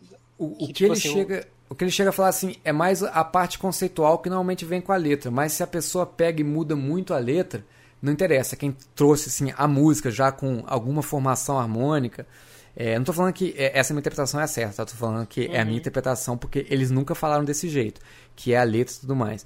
É, é mais quem traz a música à mesa. É lógico, se o cara traz a letra aí é garantido, mas nesse caso, por exemplo, o, o Brian dá a entender, ele nunca falou com todas as letras, mas que tem mais do Brian nessa música do que do Fred. E uma coisa até que corrobora com essa teoria é o fato dela ter sido um instrumental no Queen 1 e ela ter voltado no Queen 2, né? Parece assim que o Brian falou, pô, e se a gente fizesse assim, assim, assado? E aí mudou, deu uma ideia de uma letra, o, o Fred foi lá e deu a, aparou as arestas, fez aí, deu aquela polida final. Não interessa. Ele que trouxe a música primeiro, aquele riff, né, entre aspas. Ele até fala do riff, né? Ele até fala até entre aspas, assim. Ah, nesse riff caso tem, tem o título, né, cara? Sim, que também já, obviamente, como era um instrumental, Tipo já assim, ou seja, se era do Brian a música, o Fred roubou, né? Tipo assim, não só roubou a autoria, como roubou a música, porque ele botou a música no mundo dele, né? Não, não, mas aí que tá, quando ele criou a música no álbum 1, ele deu o não era título... Não, já, já era o mundo dele, que já tinha o Rye do, do My Fairy King, né, que ele até citava Uhum. o Rye na, na letra. Mas tinha já os, o arranjo da música, né, que é o arranjo assim, que era o instrumental. E ele colocou ainda o nome nela. E aí o Brian chegou e falou, pô, vamos dar uma viajada aqui, vamos fazer. De repente ele falou, vamos fazer do, do Marujo, né, Seven Seas, e aí meio que, ah, deixa eu brincar com o seu mundo também. Aí fez isso tudo, e o Fred chegou lá e falou assim: tá, mas a, a, música é minha. Por quê, cara? O porquê que é algo que hoje em dia não existe? E ele fala isso assim, sem margem para interpretação. O dono da música ganhava mais se ela vendia como single. É, né, cara? A parte mais triste de ser fã do Queen é ver o tanto que os caras brigavam por causa de grana, né, cara? Muito, muito. Os caras. E sempre, até, você vê que até hoje o Brian é, ele guarda um pouco de rusga disso. Então, assim, né? Os deuses eles eram geniais e era tudo, tudo, tudo. Tá, mas eles também queriam ganhar dinheiro. né? Eles- não vou culpar eles assim, né? Porque também não era só grana, né? É, Era também ali, ah, o pessoal cantar minha música e tal. É, tipo, fama, né, cara? Poder dentro da banda, né? Sim, sim. Agora, só voltando à interpretação, cara, eu sempre vi essa letra de uma forma, acho que por causa da, da Fanny, a forma como ela termina, né, e esse clima que você falou de euforia, o pessoal, eu sempre vejo ela como o, o marujo que nunca é, subiu num barco, bêbado na sarjeta, contando vantagem, sacou? Tipo história de pescador num grau, assim, de egocentria, assim, é Uhum. complexo de Legal. grandeza absoluto, sacou? Ele fala, cara, eu vou sobreviver a tudo, sacou? As leis da natureza eu vou passar por cima, sabe? É, ah, eu sei aqui que os, os meus marujos, eles vivem e morrem por mim. Tipo assim, eu sou tudo aquilo que eu não sou, sabe? Eu sou, eu sou um bêbado no lixo aqui que ninguém nem olha pra mim. Mas quando eu fecho os olhos e penso no meu mundo, assim, eu conquisto o meu navio, eu conquisto os mares, eu conquisto todo mundo, sabe? E o cara, na verdade, tá lá tendo um coma alcoólico, sabe? Sempre vi dessa O forma. Diogo não vai pegar referência, mas como a gente falou de pirata, já falei de One Piece aqui, esse o, o capitão dos sete mares de Bry é tipo o Sop no One Piece, que é o, o mentiroso da história e que era pirata antes de entrar no barco, exatamente isso que você falou, sacou? É, pode ser. É, mas, pô, achei, não, não rivaliza com a minha não, cara, eu acho... Acho que as duas podem coexistir, sacou? É, a diferença é que a minha terminaria. Foi tudo um sonho, né? A sua não, né? A sua... Mas, cara, tipo, é uma música, né? Tipo, não aconteceu de fato, então de qualquer maneira é isso, né? Ó, você não sabe. De qualquer jeito. Bom, acho legal a gente deixar o programa terminar com Seven Seas of Rye, né? Eu vou falar aqui da minha interpretação do disco todo agora, então. Opa. É, vou explicar como é que esse disco conecta pra mim, assim, né? E, e, cara, eu, eu falo isso até como, como alguém que escreve também, né? Como alguém que faz roteiros e tal. Obviamente eu não tô querendo me comparar com, o Fred Mercury e tal. Mas, tipo assim, quando principalmente fazendo terapia, eu entendi muito isso, sabe? Que absolutamente tudo que um artista bota no papel reflete quem ele é e o modo dele de ver as coisas, né? Tipo assim, até quando você tenta camuflar, deturpar isso, aplicar uma fórmula e tal, o jeito que você faz é, é você, sabe? Então a, a arte é muito isso, né? Se expor, se botar pra fora, assim, né? Então, tipo, pra mim esse disco. Claro que teve, tem composições do Brian May, tem composições do Roger no meio. Mas eu acho que nesse segundo lado o Fred roubou o disco e fez ele ser sobre ele mesmo, sabe? Pra mim esse disco é sobre o processo de aceitação do Fred de ser quem ele é e bem antes de fazer isso publicamente, assim. E isso não tira nenhuma das suas interpretações, porque pra mim o disco é sobre alguém que sofreu muito no ambiente familiar, em amores errados, em repressão, até se descobrir e finalmente conseguir amar e ser feliz, sabe? Só que isso, obviamente, de um jeito completamente fabulesco, metafórico, poético, complexo pra cacete, assim, né? Então, só passando pelas músicas de novo pra explicar como é que se conecta. Procession é uma marcha fúnebre. E vem antes de Father to Son. Então, pra mim, essa é a morte do pai, sabe? Uhum. É bem claro, assim, tipo assim, a, a perda da inocência do, do moleque quando ele se vê sozinho, sem o pai dele. Tá. Father to Son, o personagem recebe desse pai falecido a responsabilidade de ser o homem que ele foi, né? Tipo assim, de caber nos sapatos do pai, né? Pra usar a expressão que não existe em português. Cuidar da casa, da família, lutar por terras, né? Tipo assim, assumir aquela. Até esse lado violento, né? Do pai, do, do rei, né? do- que eu acho que cabe demais aquilo que você falou aí. E ele precisa ter o filho, inclusive, que vai receber isso tudo. Né? Essa é uma co- coisa que ficou implícita ali, né? Tipo, você vai fazer de novo, ou seja, você também precisa passar pra alguém, sabe? Aham. Então é isso que está nos ombros dele aí. White Queen é a descoberta do amor platônico, né? Aquela sensação de impotência e diminuição perante o amor e, e a pessoa que ele gosta, né? Acompanhada de tristeza e simbolismo melancólico o tempo todo. Someday One Day o personagem está num relacionamento agora, tipo, isso se concretizou, mas não importa pra ele, porque aquele relacionamento já fracassou, ele ainda tá infeliz e continua idealizando aquele amor puro, casto, inalcançável na figura da Rainha Branca. Loser in the End, o personagem que já perdeu o pai resolve sair de casa agora e perder a, proteção da mãe também. Né? Aquele, aquele conforto, né? e era quem mantinha ele ali, os sentimentos dele reprimidos ali, sabe? Então, esse momento é o início da transformação dele. Ele pode sair de casa e é aí que ele começa a poder ser ele mesmo, poder conhecer o outro lado dele. E é aí que o disco vira o lado. Começa o lado negro. Ogre Battle. Ele descobre essa amizade, essa parceria masculina, né? Que, que tipo assim, o mundo vira uma festa violenta nessa guerra, onde ele entra pra receber glória, o sabor da vitória. Então acho que isso meio que é os amigos, assim, sacou? Tipo, o início das festas. Fairy Feller, ele é aquele ogrão da batalha ali, mas ele tá vendo aquelas fadinhas ali entretidas na festa deles, Ah, tão é. ridícula, mas o que, que será que tá escondido dentro da nossa, sacou? Ah, aham. Nevermore. Ele descobriu o segredo sobre ele mesmo. Tipo, o homem que o pai queria que ele fosse, a mãe que, o, que a mãe criou ele pra ser, sacou? Ele, ele, ele aceita que ele não é esse cara puro que vai se casar com a rainha branca e descobre que ele vai ter que esquecer dela, sacou? É o let it go, assim. Então esse amor que ele idealizava morreu. O Nevermore, pra mim, é aquela coisa que tem a ver com a rainha branca, sabe? Uhum. era aquele ideal. Marshall the Black Queen, a gente já falou muito, é que ele descobre o tipo de pessoa que ele quer ser e que os desejos que ele tem dentro dele são assustadores e perversos na visão dele, sacou? Aí eu acho que tem a ver com o lance da religião. Ele foi ensinado a ter medo disso tudo, a ficar longe. Ele se sente errado, sujo, mal, mas acaba se abraçando e tornando um novo tipo de pessoa, sacou? Que tá indo pra um outro lugar no final, né? Que no final de Marshall the Black Queen eles vão pra um outro lugar. Funny How Loves. Ele descobre a felicidade, que é amar e ser amado sem culpa, né? Sem medo de ter abraçado ah, isso, né? Abandona tudo aquilo que aprisionava ele no lado branco. Ele acaba com esse contraste entre preto e branco, finalmente, né? Acima, que o amor está acima das coisas e é esse momento de plenitude, né? E o Seven Seas of Rye é essa celebração de saber quem se é, ser o dono do próprio barco, do seu destino e levar junto essa nova família, né, cara? Que, que não julga e ama ele do jeito que é, né? Que são esses estranhos que estão do lado dele agora.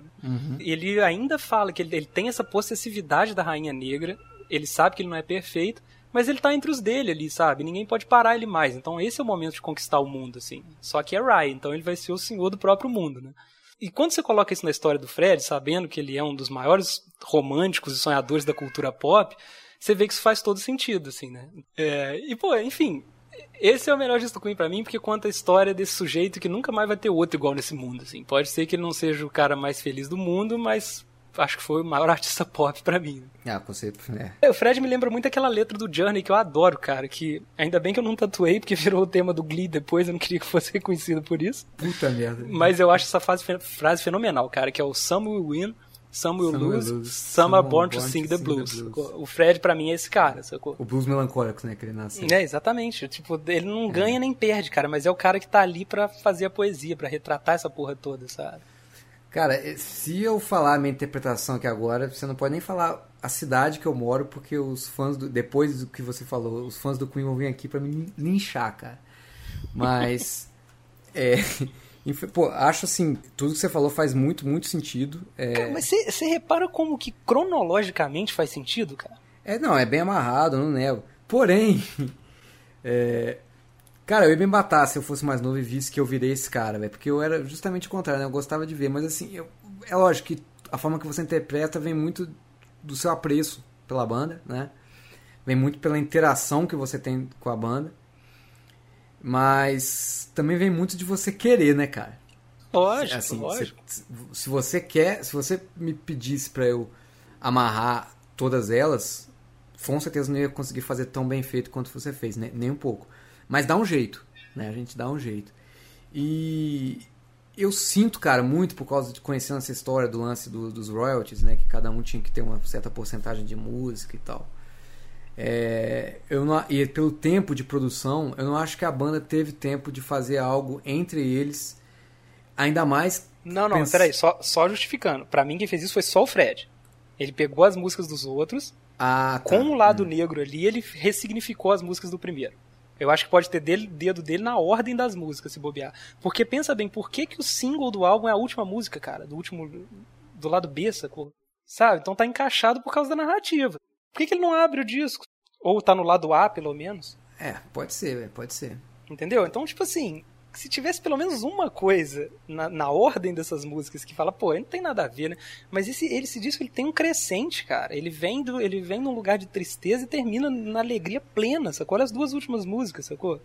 E olha o início, é uma marcha fúnebre, velho. Sim, mas aí você pode dever mais ao advogado diabo. O cara é muito chato, né? Sim, eu sei que você quer que o disco não signifique nada. Não, não é que eu, não é que eu quero. eu assim, sei que realmente- provavelmente o disco significa menos do que eu tô vendo nele. Mas Ah. como. É como o Fred falou, né, cara? Tipo, Sim. if you see, then it's there. Assim, sim e não, né? O que eu quero dizer é, é, cada um interpreta o seu jeito e eu acho ótimo, mas eu, particularmente, conhecendo toda essa, essa parte chata, burocrática da gravadora e como que funciona, eu- infelizmente me parece mais uma justificativa lúdica para ilustrar algo que foi mais fundamentado em um pouco em estética, por causa dessa parte do preto e do branco, é, um pouco em posição da gravadora, e me parece assim que o Queen chegou no momento que eles falaram, cara, a gente fez tudo que vocês pediram. Né? É, o primeiro single do Queen foi o Keep Yourself Alive, né? Que ficava muito na guitarra e não vendeu bem. E aí eles falaram, pô, a gente precisa fazer um single que seja mais pancada, que já comece cantando praticamente. Aí eles fizeram Seven Seas of Rye, né? Que já começa a paradinha e aí são dois compassos e já entra pra voz, né? Inclusive, se você vê bem assim a música, ela pedia assim mais uns quatro compassos ali de crescendo antes de entrar a voz. Né? Você vê assim que eles meio que se sujeitaram à posição da gravadora. Sim. E tu- tudo isso culminou pra chegar no, em, em no Bohemian Rhapsody. Eles falaram, a gente quer desse jeito, agora vai fazer do nosso jeito.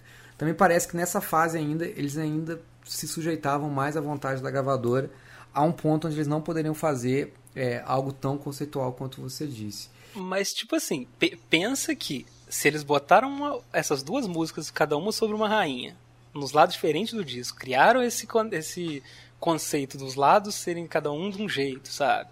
Tipo assim, eles estão pedindo para que, que uma interpretação nesse nível seja feita. Essas músicas estão conversando, sabe? Você você não acha isso? Eu quase acho, exceto pelo. Lá vamos nós. Por Loser in the End, cara. Cara, Loser in the End é uma. Eu, eu sei, a sua interpretação, eu até concordo com ela dentro desse contexto. Mas, rapaz, é uma música 100% feita pra um cara que não aguenta mais sair às 10 da noite e ter que voltar é, meia-noite, sabe? Ele quer virar a noite fumando cigarro, sabe? É, ainda mais conhecendo o Roger Taylor e tudo mais me parece muito uma forçação de barra, né? Que nem você falou, ah, o, o- Fred deu um jeito, assim. Mas aí, cara, me parece talvez um pouco demais, sabe? Um pouco. Eu, sem essa música no álbum, eu acho que eu acreditaria, cara. Porque, tipo assim, cara, um disco é meio que um livro, assim, sendo que as músicas são os capítulos, sacou? Nem sempre ele é feito desse jeito, mas ele tem uma ordem pra você ouvir, né? Ele tem essa coisa toda que, que a gente já perdeu hoje em dia, mas antigamente um álbum era isso, né? Tipo, por que, que você junta aquelas músicas assim, né? Então, tipo assim, ok, eu, eu tô contigo que provavelmente, né, de novo, eles não fizeram tudo que eu vi aqui.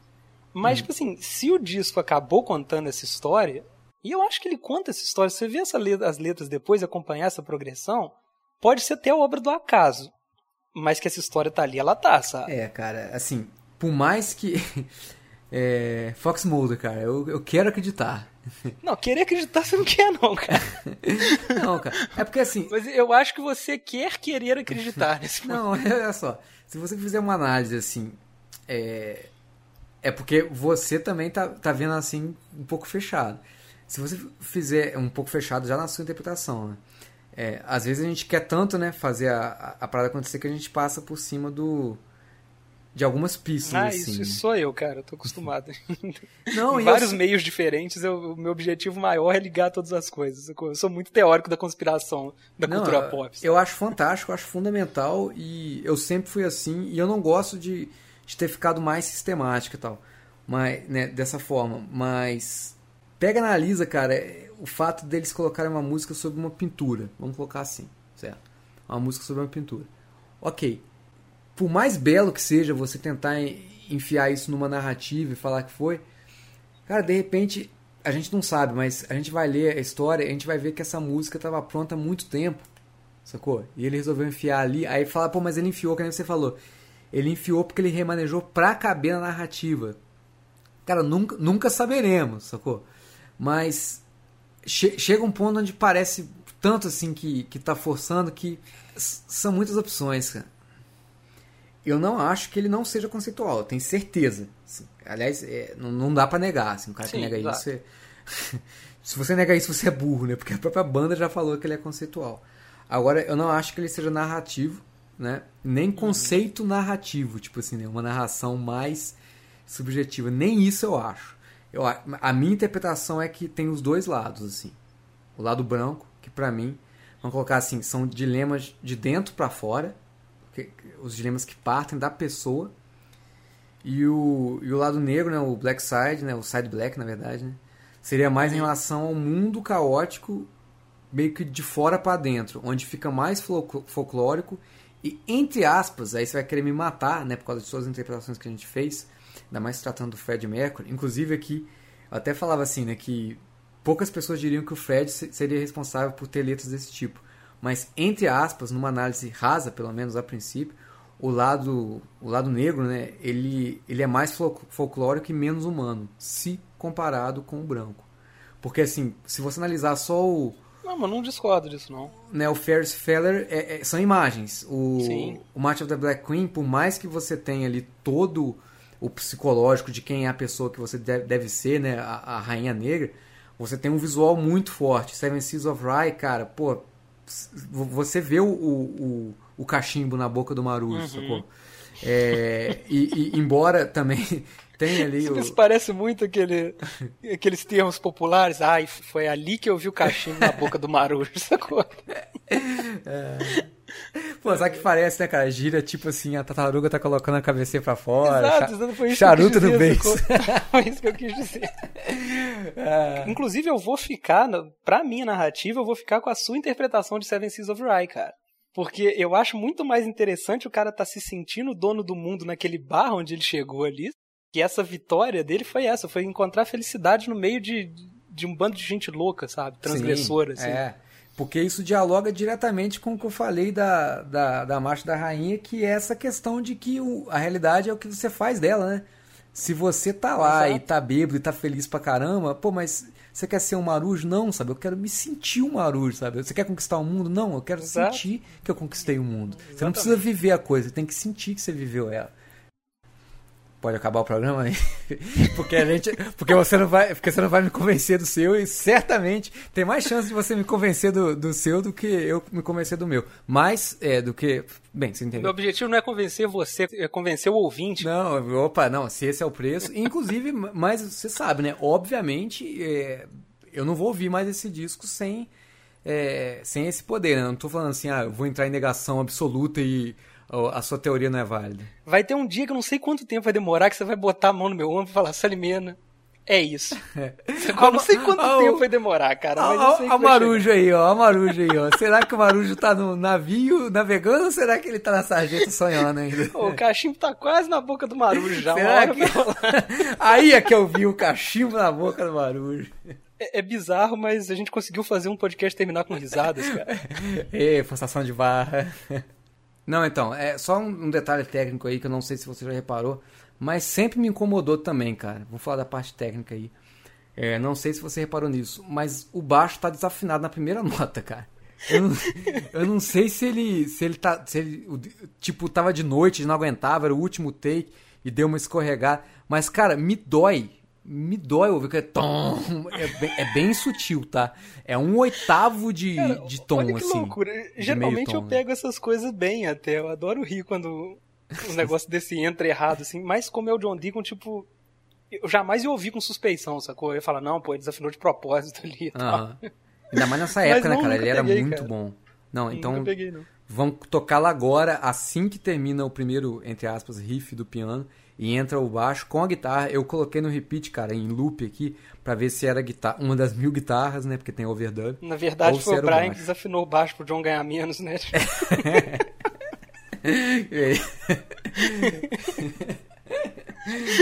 então é isso, vamos ouvir Seven Seas of Rye, um dos maiores hits do Queen. Deixa eu só Ficamos- agradecer minha presença aqui antes de chamar, porque, pô, como já falei, tava esperando centenas de anos pra falar do Queen 2, esperando centenas de anos para conversar com o Salimena durante mais que cinco minutos. e é um prazer, não só digo que foi ótimo, que espero um convite, como falo que aguardo ansiosamente e se não rolar um outro convite vai, vai ficar tenso. Então, tô- olha, Ih, cara, olha, olha a humilhação que eu estou me sujeitando em rede nacional, hein? Pedir emprego. Não, cara, pra, você, pra, pra eu ficar falando de arte, de beleza, de narrativa, aqui você vir falar de, de um homem brigando por causa de papel, cara, não vai vir nunca mais. ah, mas que prazer foi todo meu, também tava esperando demais pra essa conversa, teve bom demais. Beleza. É, é é é sempre bom destrinchar obras que a gente gosta, né, cara? Sim. Mas é isso, vamos ver se a gente faz mais vezes. Eu, eu queria muito abrir esse espaço pra discutir narrativa dentro de música, assim, que é uma parada que eu sinto falta, assim, sabe? Acho que tem muita coisa muito rica dentro dessas bandas e a gente vai mais pro lado da, da musicalidade, né, de, de curtir o som em si Uhum. e não pensa muito no, no que, que essas letras significam. É legal achar artistas que, que, querendo ou não, eles deixam essa margem pra essas interpretações, né? E o Queen faz muito É, isso. Certamente a gente poderia, né, a Duda Marte, por exemplo, se a gente tivesse o tempo, né, fazer um programa inteiro só nela, né? Ah, sim. Mas mas ficou bom, né? Do jeito que ficou, ficou bom. O ouvinte agradece que a gente não fez isso, já deve estar de saco cheio já nessa altura. Verdade. Então é isso, amigos. Até o próximo Linha Torta. Fiquem agora com Seven Seas of Rye. Aquele abraço, tchau. Ao baixo desafinado. Um abraço, pessoal. Valeu.